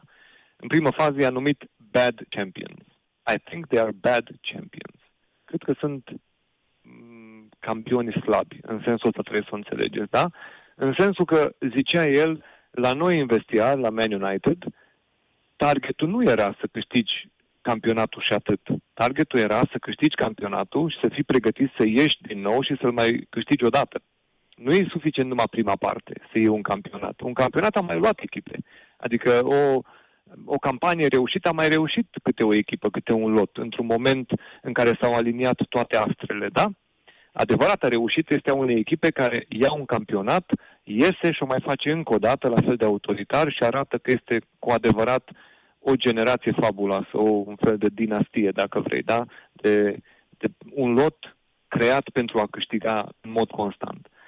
Și de asta spunea despre Liverpool că pare că au sărbătorit prea mult câștigarea unui titlu după 30 de ani și nu au realizat că adevărata încercare trebuia să vină să mai câștigi încă unul. Pentru că toată lumea a zis, ok, lăsați-ne să ne bucurăm, lăsați-ne să savurăm faptul că am luat și noi un titlu, au trecut 30 de ani, ok, dar spunea Roy Keane, dacă joacă așa cum joacă acum ce vedem, poate mai durează 30 de ani până mai câștigă un titlu. Și el se referă la faptul că acum își caută destul de multe scuze, Adică lipsește Van Dijk, avem absențe în lot, uh, nu merge totul cum trebuie, mereu ni se accidentează jucători, mereu nu putem să contăm pe același 11. Uh, s-au mai plâns ba de program, ba de una alta, ba de uh, decizii și, mă rog, destul de multe lucruri care au avut tendința să ducă înspre scuze mai degrabă decât înspre a regla lucrurile care nu merg bine. Liverpool rămâne o echipă excepțională. Eu sunt de aceeași părere că a fost echipa de bătut în actualul sezon.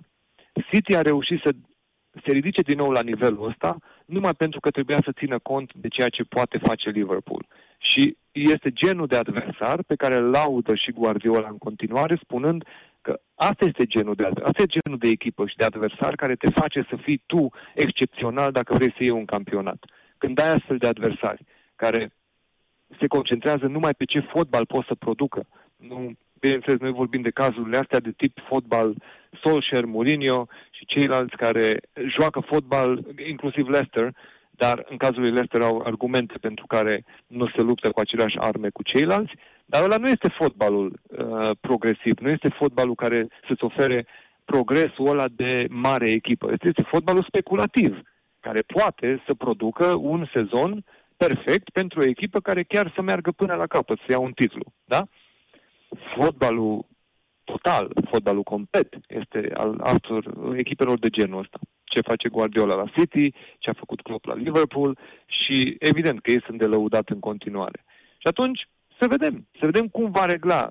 Klopp a ajuns în faza în care a trebuit să le spună în conferința de presă jurnaliștilor să nu-și facă griji pentru el, că ajunseseră să se întrebe dacă este ok, dacă se simte bine, dacă nu cumva presiunea este deja prea mare pentru el, pentru că în perioada asta Jurgen Klopp a trebuit să treacă și peste decesul mamei lui și n-a putut să meargă în Germania la mormântare pentru um, ceremonia um, de, de despărțire de mama lui. Deci în condițiile astea lumea se întreba dacă nu cumva pentru el deja este prea mult tot ceea ce se întâmplă. Nici echipa nu merge bine, nici personal, uh, nu sunt lucruri ușoare peste care trebuie să treacă și a venit în conferința de presă și a murit că este ok, nu pentru mine trebuie să vă faceți griji.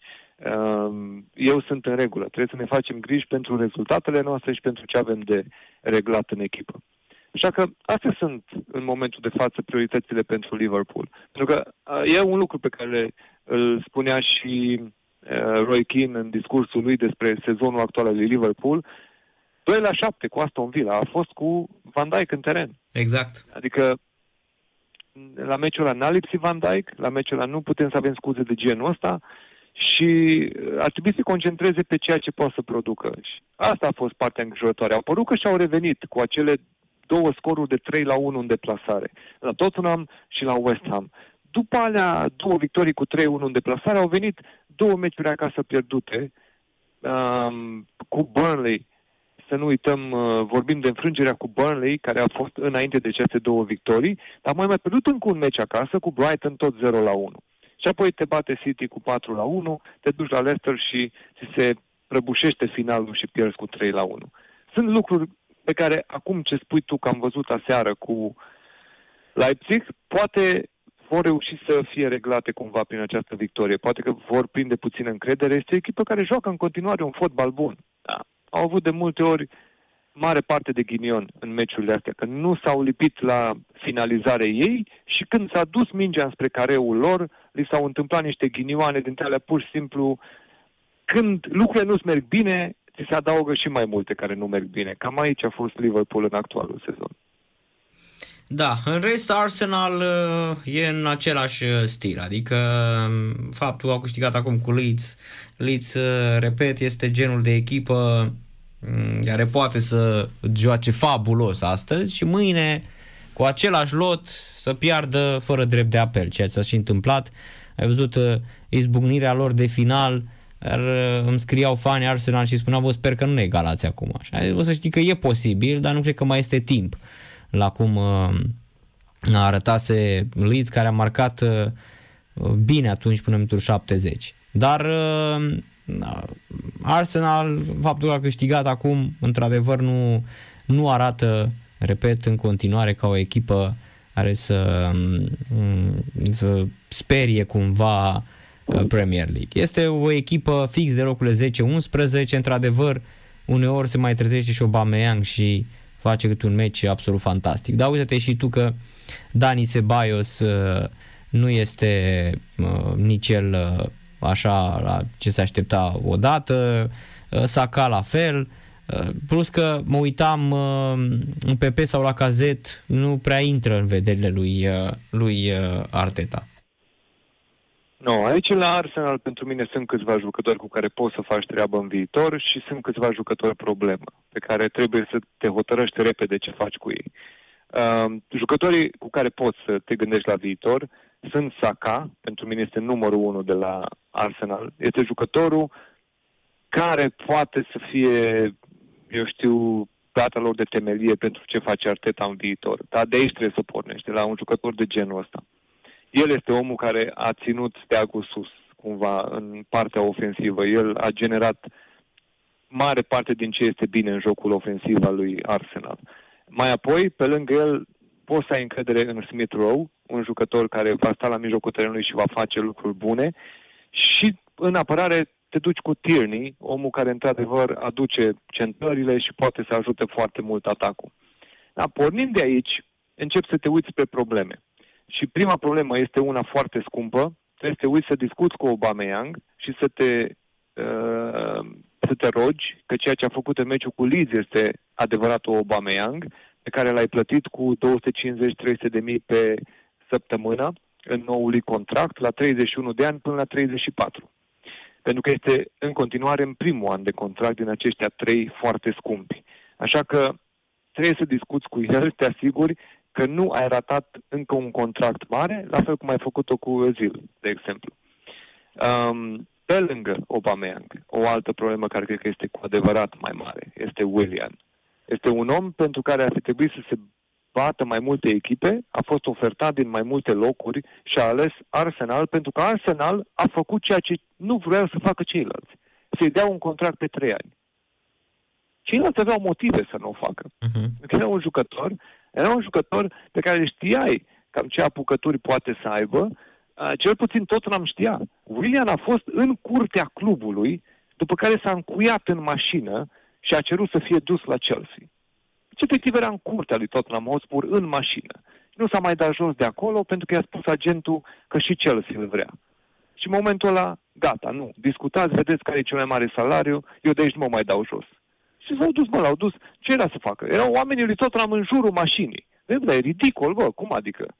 E, s-au dus la Chelsea, a semnat cu Chelsea. Știi foarte bine ce caracter are din momentul în care da. generează da. un astfel de De, de scandal, da. În Anglia, da, a venit în Anglia pentru a semna cu Liverpool, l-a deturnat Tottenham și în momentul în care l-au avut în curte, l-a luat până la urmă Chelsea, din curte de la Tottenham, da? Și a generat și uh, zâmbetul um, cum să spun, uh, superior sau să-i spun dintre ăsta înțepător al lui Mourinho, care a spus Fraților, cred că ar fi foarte bine să nu mai anunțăm uh, că un jucător face vizita medicală la club. Că vedeți că până nu-i semnătura pusă, degeaba face vizita medicală. Că e o șansă pentru ceilalți să-l ia chiar dacă tu anunți că vine la vizita medicală. Da, l-a luat. Mourinho era omul lui Chelsea atunci, era managerul lor și l-a mhm. luat tocmai pentru că se gândea că ar putea să fie un pericol să se întărească Tottenham Hotspur. Așa că a știu ce face. A mai făcut transferul de genul ăsta Mourinho, uh, luând jucători numai pentru a nu-i lua rivalii. Cum a fost Alexis Sanchez la Manchester United. Se înțelesese cu City, atât de tare se temea de City uh, Mourinho încât a dat oricâți bani, numai să nu se ducă Alexis Sanchez la Manchester City. Și după aia ați văzut ce a ieșit și cu um, Alexis Sanchez la Man United. Așa Da. că Willian este o problemă pentru Arsenal. Să vedem dacă vor reuși cumva să-l recupereze, dar apăruseră niște zvonuri, eu tot am căutat să le confirm, dar aș crede că fără să fie nimic, e greu să iasă și zvonurile astea. Eu știam că în perioada aia nasoală, când nu mai câștiga Arsenal, până în etapa 14, ei au avut o serie între etapele 5 și 14 cu o singură victorie. Au câștigat doar acel 1-0 la Man United. În rest au făcut două egaluri, au câștigat acel meci de la United și restul au fost 3, 6, 7 înfrângeri în toată perioada asta. Așa că um, în perioada aia eu auzisem că William împreună cu David Luiz s-au dus la Edu, care este omul lor în operațiile de fotbal, șeful lor, da? Și au spus că vor să plece Arteta, că să le înlocuiască pe Arteta, că e groaznic ce se întâmplă și că rezultatele astea nu se îmbunătățesc din cauza lui. Acum, i-am mai văzut în echipă, nu i-a scos în afara lotului, sunt acolo, aș crede că poate i-a ținut tocmai în ideea în care să prindă puțină umilință, să știe că tot el e șeful acolo. Degeaba se duc ei să discute cu șefii, că tot acolo este el și că va juca fără ei și va obține victorii. A făcut-o când a început să bage copiii în meciul cu Chelsea, etapa 15, atunci când a câștigat cu 3 la 1, ăla a fost într-adevăr un meci de descătușare pentru Arteta, pentru echipă, a jucat foarte bine cu mai mulți jucători în acel meci și a fost și începutul sfârșitului lui Lampard, uh, acolo s-au făcut ultimele acțiuni pentru hotărârea în privința lui Lampard. Dar Arsenal este încă o echipă care are nevoie de răbdare și de timp. Nu este o echipă care este gata să ajungă în top. Este doar o echipă care trebuie să-ți arate că devine mai bună de la o lună la alta, de la un trimestru la altul, da? Dar să nu, nu, nu poți să te aștepți că dintr-o dată se va lupta la titlu și eu zic că Arteta, dacă iei progresul din startul sezonului nasol și vezi că acum a început să regleze lucruri, eu zic că merită încă, își merită timpul pe care Arsenal ar trebui să îl dea. Pentru că aici a avut foarte multe rădăcini uscate de scos din pământ. Adică Özil a scăpat de el, Socrates a scăpat de el. Um, cine a mai fost în defensivă? Încă un fundaș de care au scăpat tot așa uh, liber de con- Mustafi. Așa, Da, el Mustafi, era. da. Mhm, mhm. Um, deci, de toți ăștia a scăpat și încearcă să le găsească alte echipe oamenilor ăstora, dar problema e că erau prea mulți cărora trebuia să le găsești alte echipe. Și trebuie răbdare până când să poți să cureți lotul și să păstrezi oamenii cu care tu poți să construiești ceva mai departe. Da. Ce zici despre echipele de la retrogradare, Călin, uh, și dacă um, tu crezi că Southampton uh, trece printr-o formă foarte, foarte slabă sau uh, la fel ca anul trecut și își vor reveni iarăși pe final? A, își revine. Southampton își revine. Dar problema pentru ei este faptul că au egalat un record al lor în era Premier League, șase înfrângeri consecutive în campionat. Asta nu este ok. Nu este ok faptul că din mijlocul lui ianuarie până la mijlocul lui februarie au pierdut tot ce au jucat.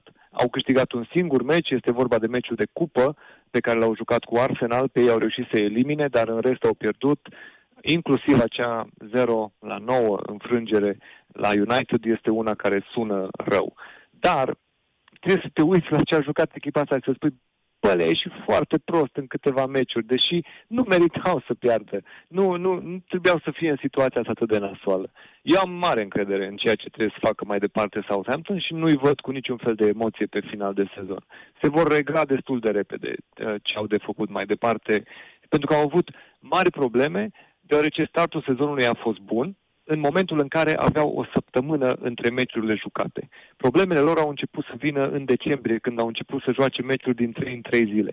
Nu aveau o echipă care să joace tot ce e programat, iar rotația lor n-a mai ieșit. Au început să accidenteze jucători, au început să lipsească oameni importanți, Westergaard, Ings și alții care um, făceau parte dintr-un grup puternic care au pornit bine sezonul și cu absențele astea și meciurile mult prea rapid programate pentru stilul lor, pentru ceea ce erau pregătiți să absorbă, Southampton n-a putut să joace în ritmul ăla în care au jucat în startul sezonului. Li s-a cerut un fotbal total să facă mult efort, să alerge foarte mult și pur și simplu li s-au terminat bateriile aici, uh, în perioada asta în care au fost meciurile foarte aglomerate. Oameni care au lipsit, plus acest ritm alert, Southampton va fi una dintre echipele pe care o să o vezi având rezultate mai bune în momentul ăsta. Acum când încep să fie meciuri europene în mijlocul săptămânii și ei nu mai sunt programați. Ei în sfârșit vor fi programați numai la final de săptămână, vor avea o săptămână la dispoziție să pregătească următorul meci. De-aia nu fac griji pentru Southampton. Este o echipă care are suficientă calitate încât să iasă cu bine până la final. Retrogradatele le vezi în continuare pe Fulham, West Bromwich Albion și Sheffield United sau ar putea să fie și Newcastle una dintre ele? Păi, în momentul de față, Fulham este o echipă care joacă mai mult fotbal și este mai bună, cel puțin decât două care sunt peste linie. Uh, Newcastle United ai pomenit-o tu, Crystal Palace este a doua. Acestea sunt uh, două echipe care nu oferă atât de mult fotbal cum o face Fulham, dar sunt peste linie pentru că Fulham este o echipă nou venită în Premier League, nou promovată, care a pierdut mult prea multe puncte de-a lungul mm-hmm. sezonului. Da. A făcut mult prea multe naivități Tot... de-a lungul sezonului. Da, tocmai vedeam o intrare de țăran al lui Loftus, Loftus Cheek mai devreme în Burnley cu Fulham, care a început de 17 minute este 0-0, ar și la cartonaș galben, intrare din aia de Premier League, cum uh, băgau băieții de la Stoke City, dacă mai ții minte. Da, Cam deci, așa a fost. Fulham ar putea, ar putea să joace mai mult și ne-a arătat în meciul cu Everton, care s-a jucat acum la final de săptămână, Fulham are calitate să joace și are și un manager care le cere să joace fotbal. Nu se ascunde de fotbal. Scott Parker este ok, din punctul meu de vedere, vorbește bine, are tupeu, Uh, am tot glumit noi că am făcut-o, mi-am spus Madame Parker, pentru că este efectiv un metrosexual. Când te uiți la el, se pare că e direct scos din filme de Hollywood, uh-huh. e un mhm. James Bond sau așa ceva. Uh, dar e un om care își împinge echipa să joace fotbal, chiar și în situația în care sunt sub linia retrogradării. De ei mi-ar părea rău să retrogradeze, de ceilalți doi nu.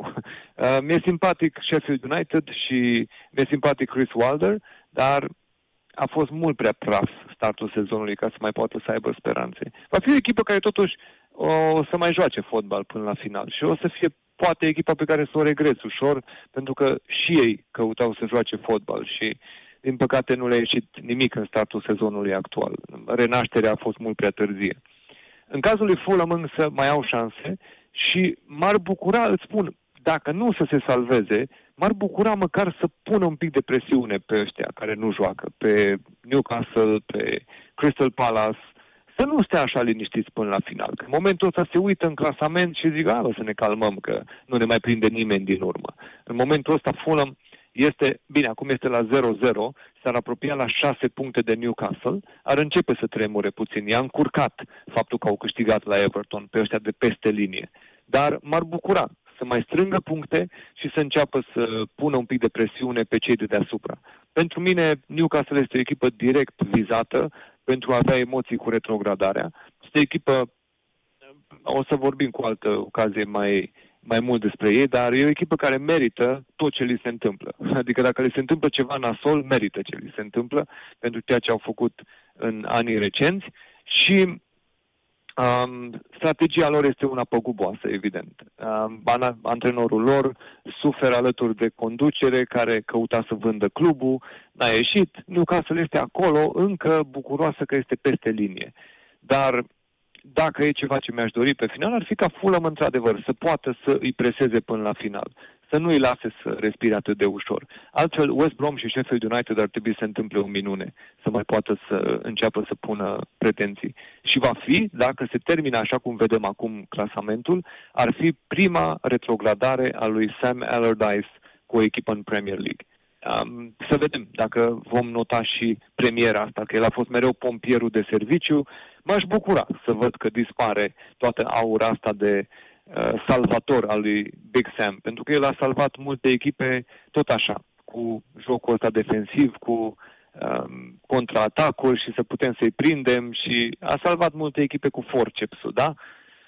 Într-un final ar trebui ca stilul ăsta de management să poată să-și atingă limitele și în sfârșit are echipa atât de slabă încât e posibil, am spus-o de când a fost numit, Steve, um, Sam Allardyce a mai vrut o șansă ca într-adevăr să retrogradeze și o are pe cea mai bună cu lotul ăsta de la West Brom. Am înțeles. Deci uh, îl vedem pe Big Sam pentru prima dată retrogradat. Posibil. Adică acum arată trebui, echipa... Așa trebuie. Ar trebui să fie Mhm. prin studiourile TV, să facă mișto cu gagicile de la um, analizele sportive, cam asta. Să... Ne-a și spus că l-a certat nevasta că a acceptat jobul ăsta, că iar nu e de Crăciun acasă. A fost la Crăciunul trecut, nu e nicio fel de problemă. Dar ar Da, trebui da. să petreacă mai multe Crăciunuri cu soția. E, nu, nu, n-ar fi cazul să tot vină ca salvator în Premier League, pentru că acum ne va arăta că probabil o va îngropa pe West Brom. Corect. Călin, mulțumesc mult de tot pentru, pentru această oră de Premier League prelungită un pic, uh, o oră și câteva minute. Mm, Presupun că o să urmeze Burnley cu Fulham, pe care îl vei analiza împreună cu meciul dintre Everton și Manchester City pe fotbal englez, împreună cu Andy Stănescu pe canalul de, de YouTube pe care îl dețineți. Și evident, da. noi ne auzim, emisiunea va fi auzită, putea fi ascultată pentru cei care au ratat-o, de către cei care au ratat-o, va putea fi ascultată și pe podcastul Sport Total FM de pe Mixcloud și pe podcastul de pe Spotify al uh, Sport uh, Total FM. Cătălin Cernat se ocupă de, de canal și ne auzim săptămâna viitoare. Evident, nu știm dacă exact la aceeași oră, dar cred că ora 19 este ideală pentru a stabili miercuri ora de Premier League. Da, așa cred și eu. Și între timp, cum v-a spus și Narcis, vă invit și eu, toți cei care doriți să aflați mai mult conținut despre Premier League. În fiecare săptămână avem emisiuni dedicate fiecare etape din Anglia. Vă invit pe YouTube fotbalengles.ro, e suficient să scrieți fotbal englez și o să vedea canalul nostru, vă abonați, vedeți, avem peste 50 de episoade până în prezent în actualul sezon. Suntem foarte bucuroși de cum a fost lansarea. 5 luni am împlinit, exact astăzi, Narcis, de la lansarea primului episod. Vezi, ai revenit și la Sport Total FM după o m, absență nu foarte lungă, dar a fost o absență. Asta este, logistic, da? Adică Logistic, au da, fost că și motive noi în ne-am spate. mutat și așa mai departe, corect. Da. Toate cele bune, ne auzim săptămâna viitoare. Numai bine, Călin, Salutare. seară plăcută, numai bine. Da, după ce a... Bună seara! Da, așa, După ce, bine a mai, v-am regăsit, da. după, ce a mai, uh, după ce a spus uh, Călin uh, în seara asta, ce aș mai putea adăuga eu despre Premier League? De Aș pe fi- poezie, da. aș da. fi penibil. Mi-aduce Deci- aminte, fii atent, mi-aduce aminte de un... Eu cu orice chestiune rezonez și Așa. uh, găsesc uh, niște similitudini, da? Așa. Mai mult sau mai puțin apropiate, dar uh, hai, ca idee de similitudine. Da, da. Uh, mi-aduce aminte de un episod uh, de acum niște ani buni, când Dinamo juca în preliminarele Champions League cu FC Bruj. Da? Așa. Nu mai știu scorul. Parcă Dinamo a ratat calificarea în faza următoare a preliminarilor sau în grupe. Și Cred eram- că a dat Mendoza când a rupt plasa. Cred că da. Dar era vorba de meciul de la București, Da, dacă da, nu mă da. înșel, jucat pe Cotroceni, ceva de Cotroceni, genul da, ăsta. gata, țin minte La meciul, Dinamo da. antrenor Cornel Dinu. Dinu, da, da, da. Dinamo da. antrenor Cornel Dinu. Eu reporter la radio. Mhm. Uh, cu două, trei zile înainte, radioul public uh, ne dotase pe noi reporterii cu niște minidiscuri, să înlocuim reportofonul clasic, Țin cu minte. cablul ăla, microfon obosit, cu niște minidiscuri, altă Aveați calitate, casete, alt Aveți micro... acele casete cu discurile acelea Da, mici, da. da, Mhm. da. Așa. Și mă duc la conferință de presă ținută sub tribuna, aici, la tribuna întâi, în Ștefan cel Mare, da? Era vară, e foarte important uh, amănuntul. Ziariști foarte mulți când presa de sport uh, era la capacitate maximă și numeric și calitativ și cum mai vrei să o definești. Și uh, eu pun minidiscul, da? Prima conferință de presă cu noul minidisc din uh, dotare. Vorbește Cornel din un stilului caracteristic și despre Bruj, și despre Dinamo, și despre mama lui Bruj, și despre tatăl lui Bruj și așa mai departe. Văzând că se apropie finalul, că, na, simți și tu ai fost la atâtea conferințe și vezi cam când e gata. Da, da. Uh, dau repede să văd cum s-a înregistrat. Zic, bă, n-am ce să mai pierd acum, că a spus omul cam tot ce se putea spune. Da? Să văd și eu cum a ieșit uh, Cornel Dinu pe minidist din punct de vedere calitativ. Nu știu ce am făcut, ce n-am făcut, că rec dădusem, nu se înregistrase nimic. Domnul Drăjean și stimați uh, iubitori care ne urmăriți, nu se înregistrase absolut nimic. Îți dai seama, reporter, conferință de presă pentru Radio România, meci cu Dinamo FC Bruj, eu să nu vin cu nimic. Atunci ce fac? Scot repede reportofonul clasic din geantă, îl conectez la microfon, că musa, mufa era aceea, și dau drumul la casetă, da? Ce în mână nu-i minciună. Caseta aia rusească, da? uh, nu te înșela niciodată. Și la un moment dat, uh, ultima remarcă a domnului Dinu, ce dacă mm, nu mai sunt întrebări, haide să, să plecăm. La care eu ridic așa mâna sau nu știu, zic, așa mai avea o întrebare, domnule Dinu. Și da, da, da, spune cu stilul ăia. Nu mă cunoștea personal, nu uh-huh. știa că sunt reporter Ai la radio. 2002-2003 când a Da, fost exact, meciul, eram la da. început. Mhm. Și zic, mai am eu o întrebare. Zice, da, da, da, te rog, spune. Și zic, în aceste condiții, nu știam cum să o formulez, să nu mă înjure, să, să nu mă bată. Zic, în acest, eu ca să mai scot ceva de la el pentru, pentru înregistrare, pentru casetă, da? Zic, în aceste condiții, după ce, tot ce a spus dumneavoastră astăzi, cum vedeți meciul cu FC Bruj? Da? La care... La care Cornel Dinu ce, haide să mergem, e cald afară, vă e cald și dumneavoastră. Cam așa e și cu călimate. Și ce să mai spuneți Acum- pe Premier League? Haide să Da. mergem, e frig afară, vă e frig și dumneavoastră. Ar fi- Bineînțeles, n-am mai spus nimic. Am... Ar fi tare de tot acum să vii să, spui, să le spui oamenilor Da. uh, m, să le spui oamenilor uh, uh, hai să facem o analiză Narcis acum despre Premier Despre League. Premier League. Cam După ce așa a ești cu- vorbit da. o oră Călin, Călin Măr. Am împrumutat înregistrarea de la cineva, am transferat-o, nu mai știu. Cam așa ești cu călimate. Și haideți să vorbim de Premier League acum. Da.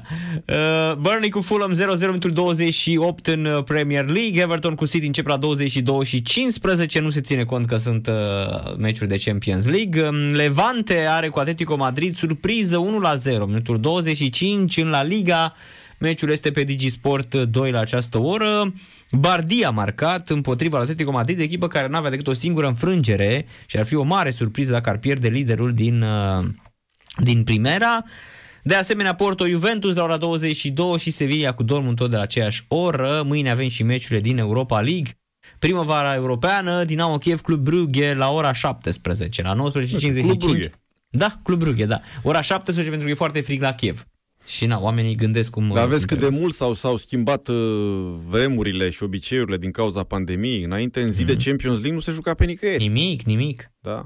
Se Ei, juca în Asia și în astea. În... Cred că și în Championship mai jucau copiii. A, acolo nu, acolo joacă, păi da, Da. de 11 ani de când tot Dar fac nu- Champions League, aia joacă tot timpul, da. nu bă, îndrăznea Primera Nu, sau mai știu nu. ce alt campionat. Dar Nimeni. N-ai, n-ai ce să faci. N-ai ce Nimeni să faci campion. ca să poți să acoperi tot calendarul acesta. Nimeni, nimeni, să știi. Chiar nimeni nu-și, nu-și permitea una ca asta. Așa. Apoi uh, să mai spunem că avem Braga AS Roma, Krasnodar Dinamo Zagreb, Olympiacos cu PSV Eindhoven, Sociedad Manchester United, Slavia Praga Leicester, Steaua Roșie Belgrad cu Milan, Forsberger cu Tottenham și Young Boys Berna cu Leverkusen, de la ora 22 Antwerp cu Rangers, Benfica Arsenal, Granada Napoli, Lille Ajax, Maccabi Tel Aviv cu Shakhtar, Molde cu Hoffenheim și Salzburg cu Villarreal. Și Viorel să ne întoarcem un pic uh, și la Australian Open, acolo unde Rafa Nadal spune că a comis două greșeli pe care nu le pot face dacă vrea să câștige. L-a bătut Stefano Tsitsipas după un meci dramă de 5 seturi, 6, 3-6-2-6, a avut uh, 2-0 la seturi Nadal, și părea că va avea un meci foarte ușor. A urmat apoi Calvaru 7, 6, 6, 4, 7 la 5 pe, m, pentru grec. A surmontat un handicap de două seturi. Tsitsipas, care mai jucase o semifinală la Melbourne în urmă cu 2 ani, va juca în semifinală cu Danil Medvedev, cap de serie numărul 4, care l-a învins tot astăzi pe Andrei Rubliov, cap de serie numărul 7, 7, 5, 6, 3, 6, 2. Nadal, care a ratat în tiebreak câteva mingi ușoare, este eliminat pentru al doilea an consecutiv în sfertul Australian Open. Tsitsipas s-a încheiat cu 17 ași față de 15 ai spaniolului, care a avut și două duble greșeli. Grecul a mai fost eficient cu ambele servicii, a totalizat mai puțin lovituri direct câștigătoare decât Nadal, 49 față de 58 ale spaniolului, care a făcut mai multe erori neprovocate, 58 la 49.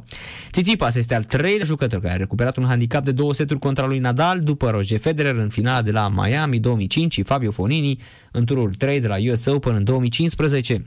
Cealaltă semifinală îi va opune pe sârbul Novak Djokovic, liderul mondial și campionul în titră, și rusul Aslan Karatsev, mare surpriză, jucător venit din calificări, locul 114 uh, ATP. Uh, E interesant și de căutat când a mai ajuns în semifinale un jucător ieșit din uh, top 100 în uh, momentul ăsta, cum este Karatsev.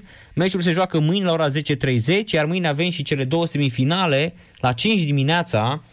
Așadar, uh, la matinalul uh, lui Nazare și Maricescu veți afla detalii de la Osaka, Serena Williams și uh, Muhova cu Brady sau Muciova cu Brady, cealaltă semifinală.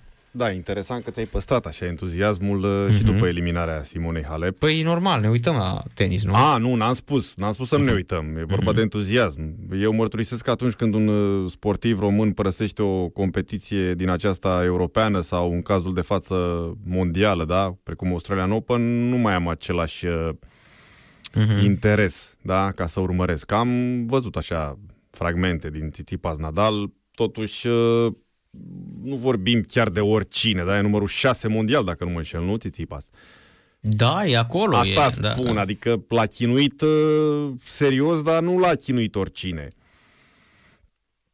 Mhm. Oricum, Tsitsipas, uh, da, foarte, e din uh, noul val și poate, când îl bați pe Nadal, poate ai și șansa asta să uh, vii odată și să îi, uh, îi spargi pe uh, cei din față, pe Grey, uh, Djokovic, evident, ar mai Deci fi dacă de, nu mă de înșel, a jucat și, un, uh, a jucat și o finală la turneul campionilor.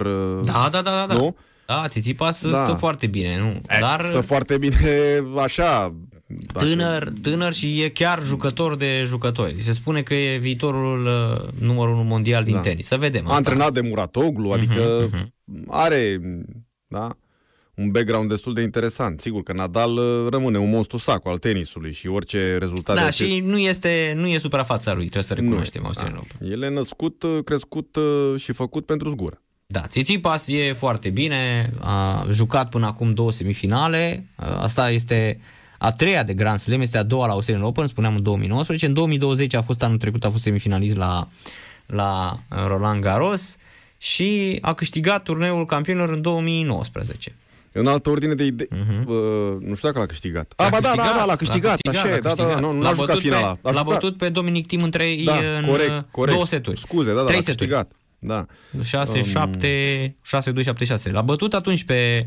uh, A fost în grupă cu Medvedev și Berettini Mhm. și l-a bătut pe, pe Tim în finală. În semifinală a trecut de Federer în două seturi. A fost meciul la celebru, l-a bătut în două seturi lejer pe, pe Federer. Da, dincolo de aspectul ăsta, voiam să spun că n-am uh, înțeles uh, niciun fel de explicație sau n-a fost pe gustul meu, nu că n-am înțeles-o, vis-a-vis de ce nu mai avem, și mă refer la oameni pe care am întrebat la momentul respectiv uh, din lumea tenisului, da, nu la amatori, de ce la fete stăm cum stăm, Simona Sorana, Begu, Monica Niculescu, dar de la băieți uh, avem așteptări, dar Ah, nu. avem degeaba în ultimii Nu, ani. nu, nu. da? Da? Suntem departe rău. Și cu- de ce? Și nicio explicație nu m-a convins. A, șampionul Fie că l-am întrebat pe Segârceanu, pe Marcu, pe uh, Firicel sau mai știu eu pe ce alt nume din lumea antrenorilor. Nu, nu m-a convins. Nu, n-am Dar înțeles cred de ce. că nu mai sunt jucători care... În tenis nu, Aduți nu prea aminte- poți să vii că ți-e foame. Deși Năstase, uite, a reușit N-aș într-o merge vreme... chiar cu comparația până la Năstase. Aș merge, hai să spunem, la Hănescu. Aș... Hă- Da, și Hănescu, dintr-o familie care i-a, sus, la, i-a susținut pasiunea asta, e posibil să nu mai fie nici... Uh, Văd uite, că au eu mă uit la dispărut și... juniori. Da, pe asta spun, mi-ai luat vorba Da. din gură. Au, au Eu- dispărut și performanțele astea la nivel Da, de da, da. Australian Open pentru junior sau uh, Roland Garros sau Wimbledon. Da. Erau Mergea, erau... Uh, uh, Tecău. Ho- Horia Tecău, nu mai vorbesc. Da, Bine, l-a da. confirmat la dublu și la senior. Are uh două sau trei Grand Slam-uri Păi luate. da, că erau pe de dublu, jucau pe dublu băieții. Da, da. Eu Dar cred la că... simplu, la băieți, a mai fost copil care a ieșit așa în evidență după Mhm. finala aia cu Federer, chiar de la Basel. Da.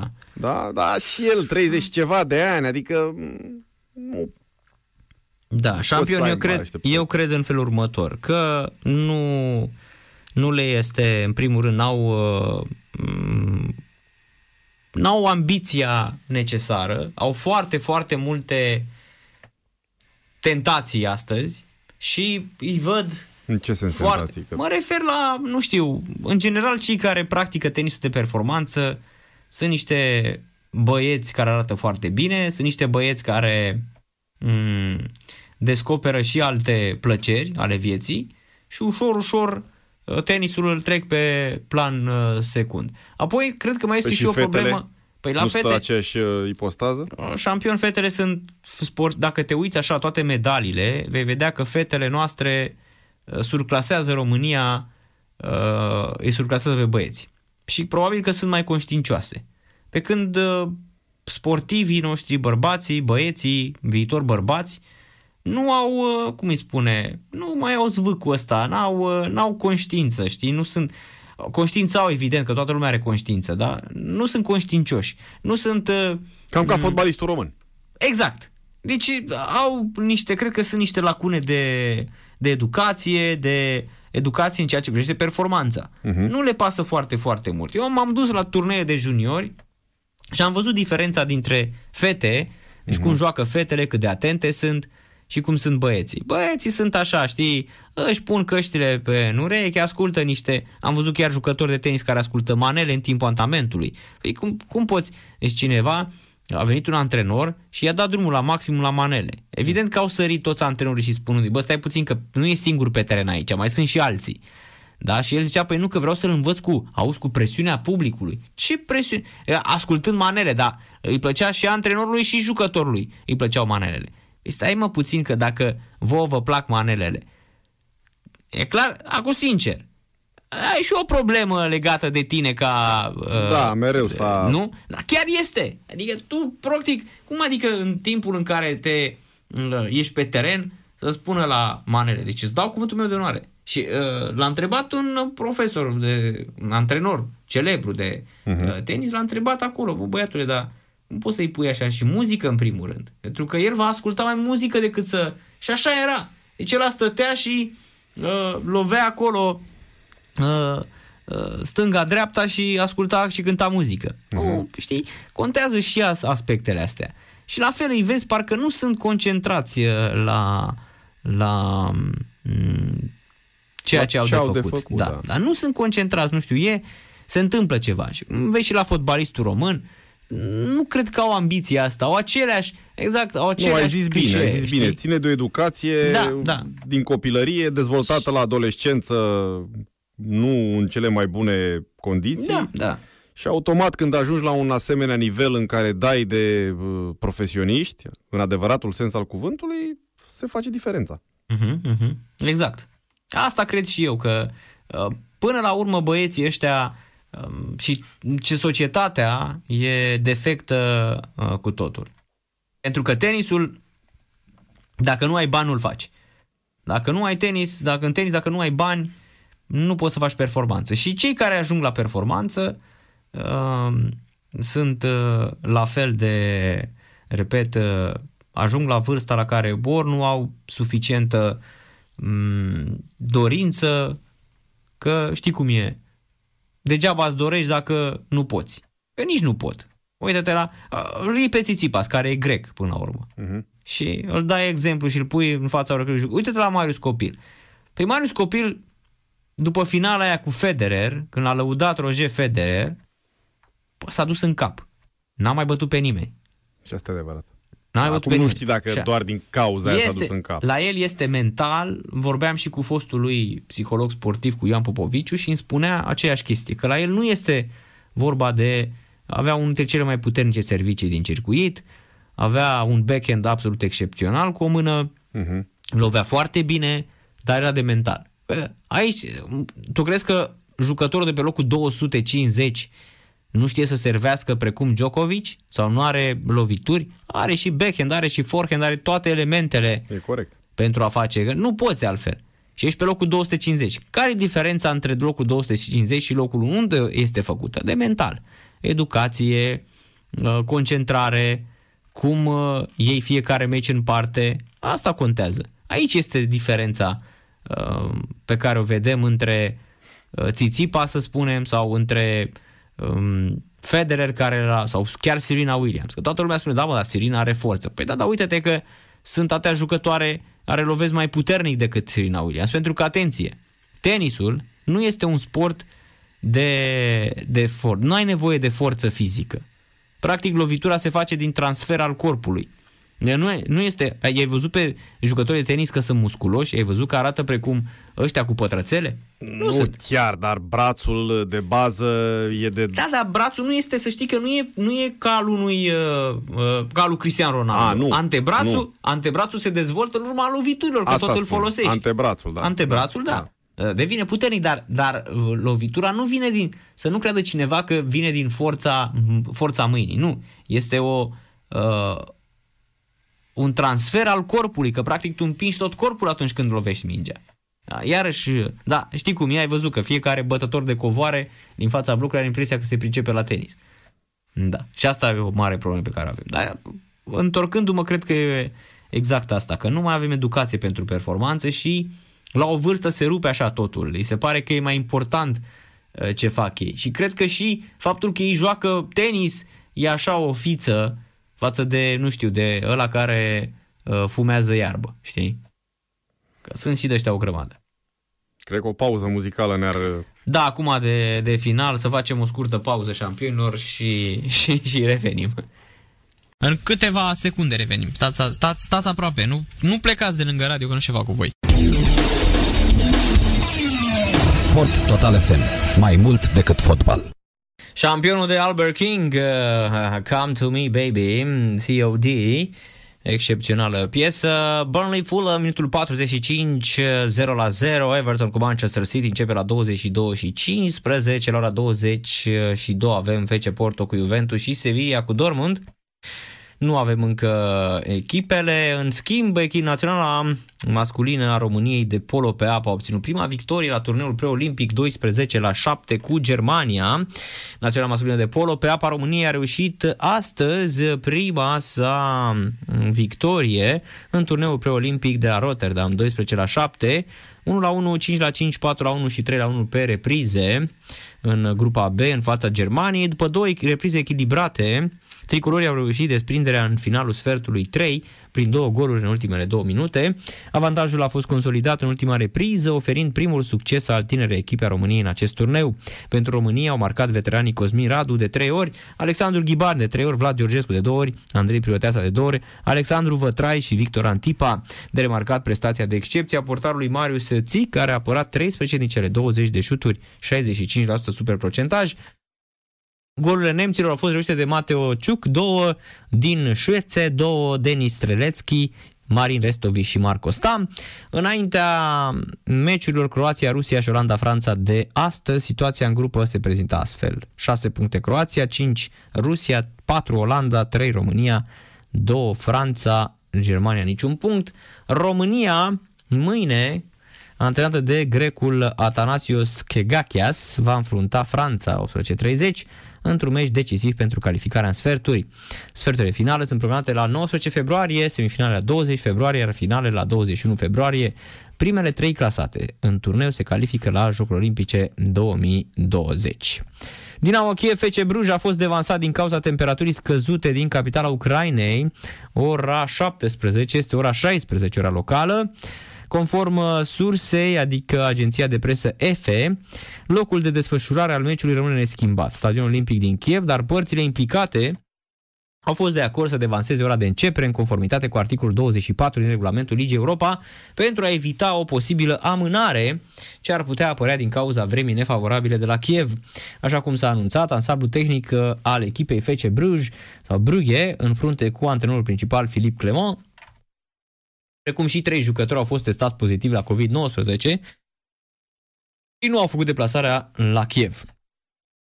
Antrenorul uh, Filip Clement și secunzii săi au fost toți testați pozitiv, anunța FC Brugge astăzi pe site-ul oficial. În cazul uh, ieri de fapt. În, afaza, în afara cazurilor pozitive deja cunoscute ale lui Stefano Densville și Matei Mitrovici, mijlocașul Hans Fanaken a fost testat pozitiv la COVID-19, l-a adăugat campioana Belgiei, actualul lider din Pro League.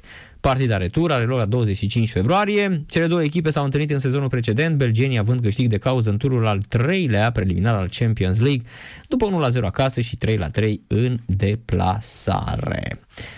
De asemenea, Gareth Bale se apropie de finalul carierei, asta anunță agentul său, în condițiile în care, iată, a venit la Tottenham Hotspur și nu impresionează.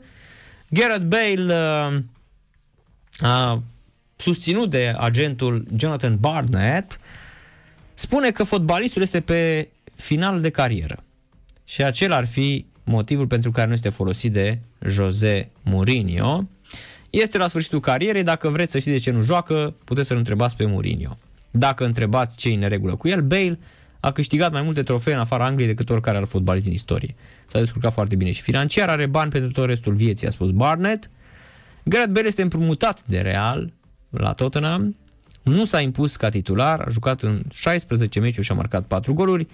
Mourinho l-a criticat pe Bale după ce atacantul a postat pe contul de Instagram un mesaj în care spunea că este apt de joc pentru meciuri cu Everton din Cupa Angliei. Galezul a postat un mesaj chiar înainte de acest meci în care spunea că a avut o sesiune bună de antrenamente, însă n-a fost uh, apoi nici măcar pe banca de rezerve. Mourinho a spus că mesajul lui Bale a fost unul înșelător și că jucătorul n-a dorit să fie înscris pe foaia de joc. A existat o contradicție între postare și realitate. De la începutul sezonului, în legătură cu situația internă, am preferat să ținem totul între noi, dar acum am simțit că trebuie să abordez situația. Probabil că postarea nu a fost responsabilitatea sa, a spus Mourinho. Potrivit lui Jose Mourinho, deși Bale a scris că se simte în formă, lucrurile nu erau deloc așa. Bale a cerut o scanare care n-a arătat nicio leziune, dar atacantul a spus că nu este pregătit. La finalul decembrie, Mourinho spunea că galezul accidentat la gambă va lipsi câteva săptămâni. Eu cred că nu se înțelege deloc cu Mourinho, deși um, ei au lucrat la Real Madrid, însă la 31 de ani să spui că ești aproape de final de carieră, în condițiile în care arăți uh, atât de, de bine, păi șampion, uh, hai să ne hai să ne potolim cu, cu treaba asta. Că e și aici o, o mare, mare uh, problemă, nu? Uh, până la urmă, să vii să spui că sau agentul să vină să spună una că asta e așa, destul de, de, de ciudat. Da, e într-adevăr o mare problemă. Burnley Fulham la pauză 0 la 0 în uh, Premier League și mi se pare că agentul uh, ori vorbește tâmpenii sau pur și simplu nici nu a discutat cu Gareth Bale. A zis să dea și el un interviu într-o, într-un, uh, într-un uh, cotidian, da, sau într-un necotidian, undeva a vrut și el să dea un, uh, un interviu, să mai bage lumea și pe el în seamă, că pen, pentru că Barrett, Gareth Bale, nu zic Barrett, Barrett Gale, e nebăgat în seamă șampionilor. Numărul transferurilor internaționale realizate în ianuarie, atenție, a scăzut cu 36,2% față de aceeași perioadă anului trecut. Da, e într-adevăr un raport al FIFA publicat uh, astăzi și confirmă impactul pandemiei asupra economiei fotbalului. Asta putem să tragem și noi concluzia. În mercatul de iarnă, FIFA a înregistrat 2690 de transferuri de jucători dintr-o țară în alta, adică 36,2%, mai puțin decât în ianuarie 2020 și 17,7% mai puțin decât în ianuarie 2017, ceea ce marchează o oprire bruscă a creșterii din ultimii ani când vedeam transferul pe bandă rulantă. Toată lumea vedea transfer, transfer, transfer, transfer. Era transfer markt șampion, într-adevăr. E bine, în mercatul de iarnă FIFA înregistrează 2690 transferuri de jucători dintr-o altă țară. Cluburile sunt nevoite să strângă cureaua, ceea ce face ca totalul sumelor plătite să scadă și mai spectaculos, cu 49,1% față de aceeași perioadă anului trecut, și cu 56% față de recordul din ianuarie 2018, ajungând la 59 de milioane de dolari. Adică undeva la 50 de milioane de euro. Practic 49 de milioane, că asta este paritatea. Pentru cele mai importante 20 de transferuri, cluburile cumpărătoare au plătit în medie 17,2 milioane de dolari. Cluburilor cumpărătoare față de 646.000 de dolari în medie pentru celelalte 375, în condițiile în care doar 14% din transferuri au fost nevoie de plata unei sume. FIFA, care nu precizează niciodată sume de transfer, i-a plasat în al său top 10 din ianuarie pe tânărul atacant ivorian Amad Diallo de la Atalanta la Manchester United, brazilianul Diego Rosa de la Gremio la City și franco-ivorianul Sebastian Ale de la West Ham United la Ajax Amsterdam.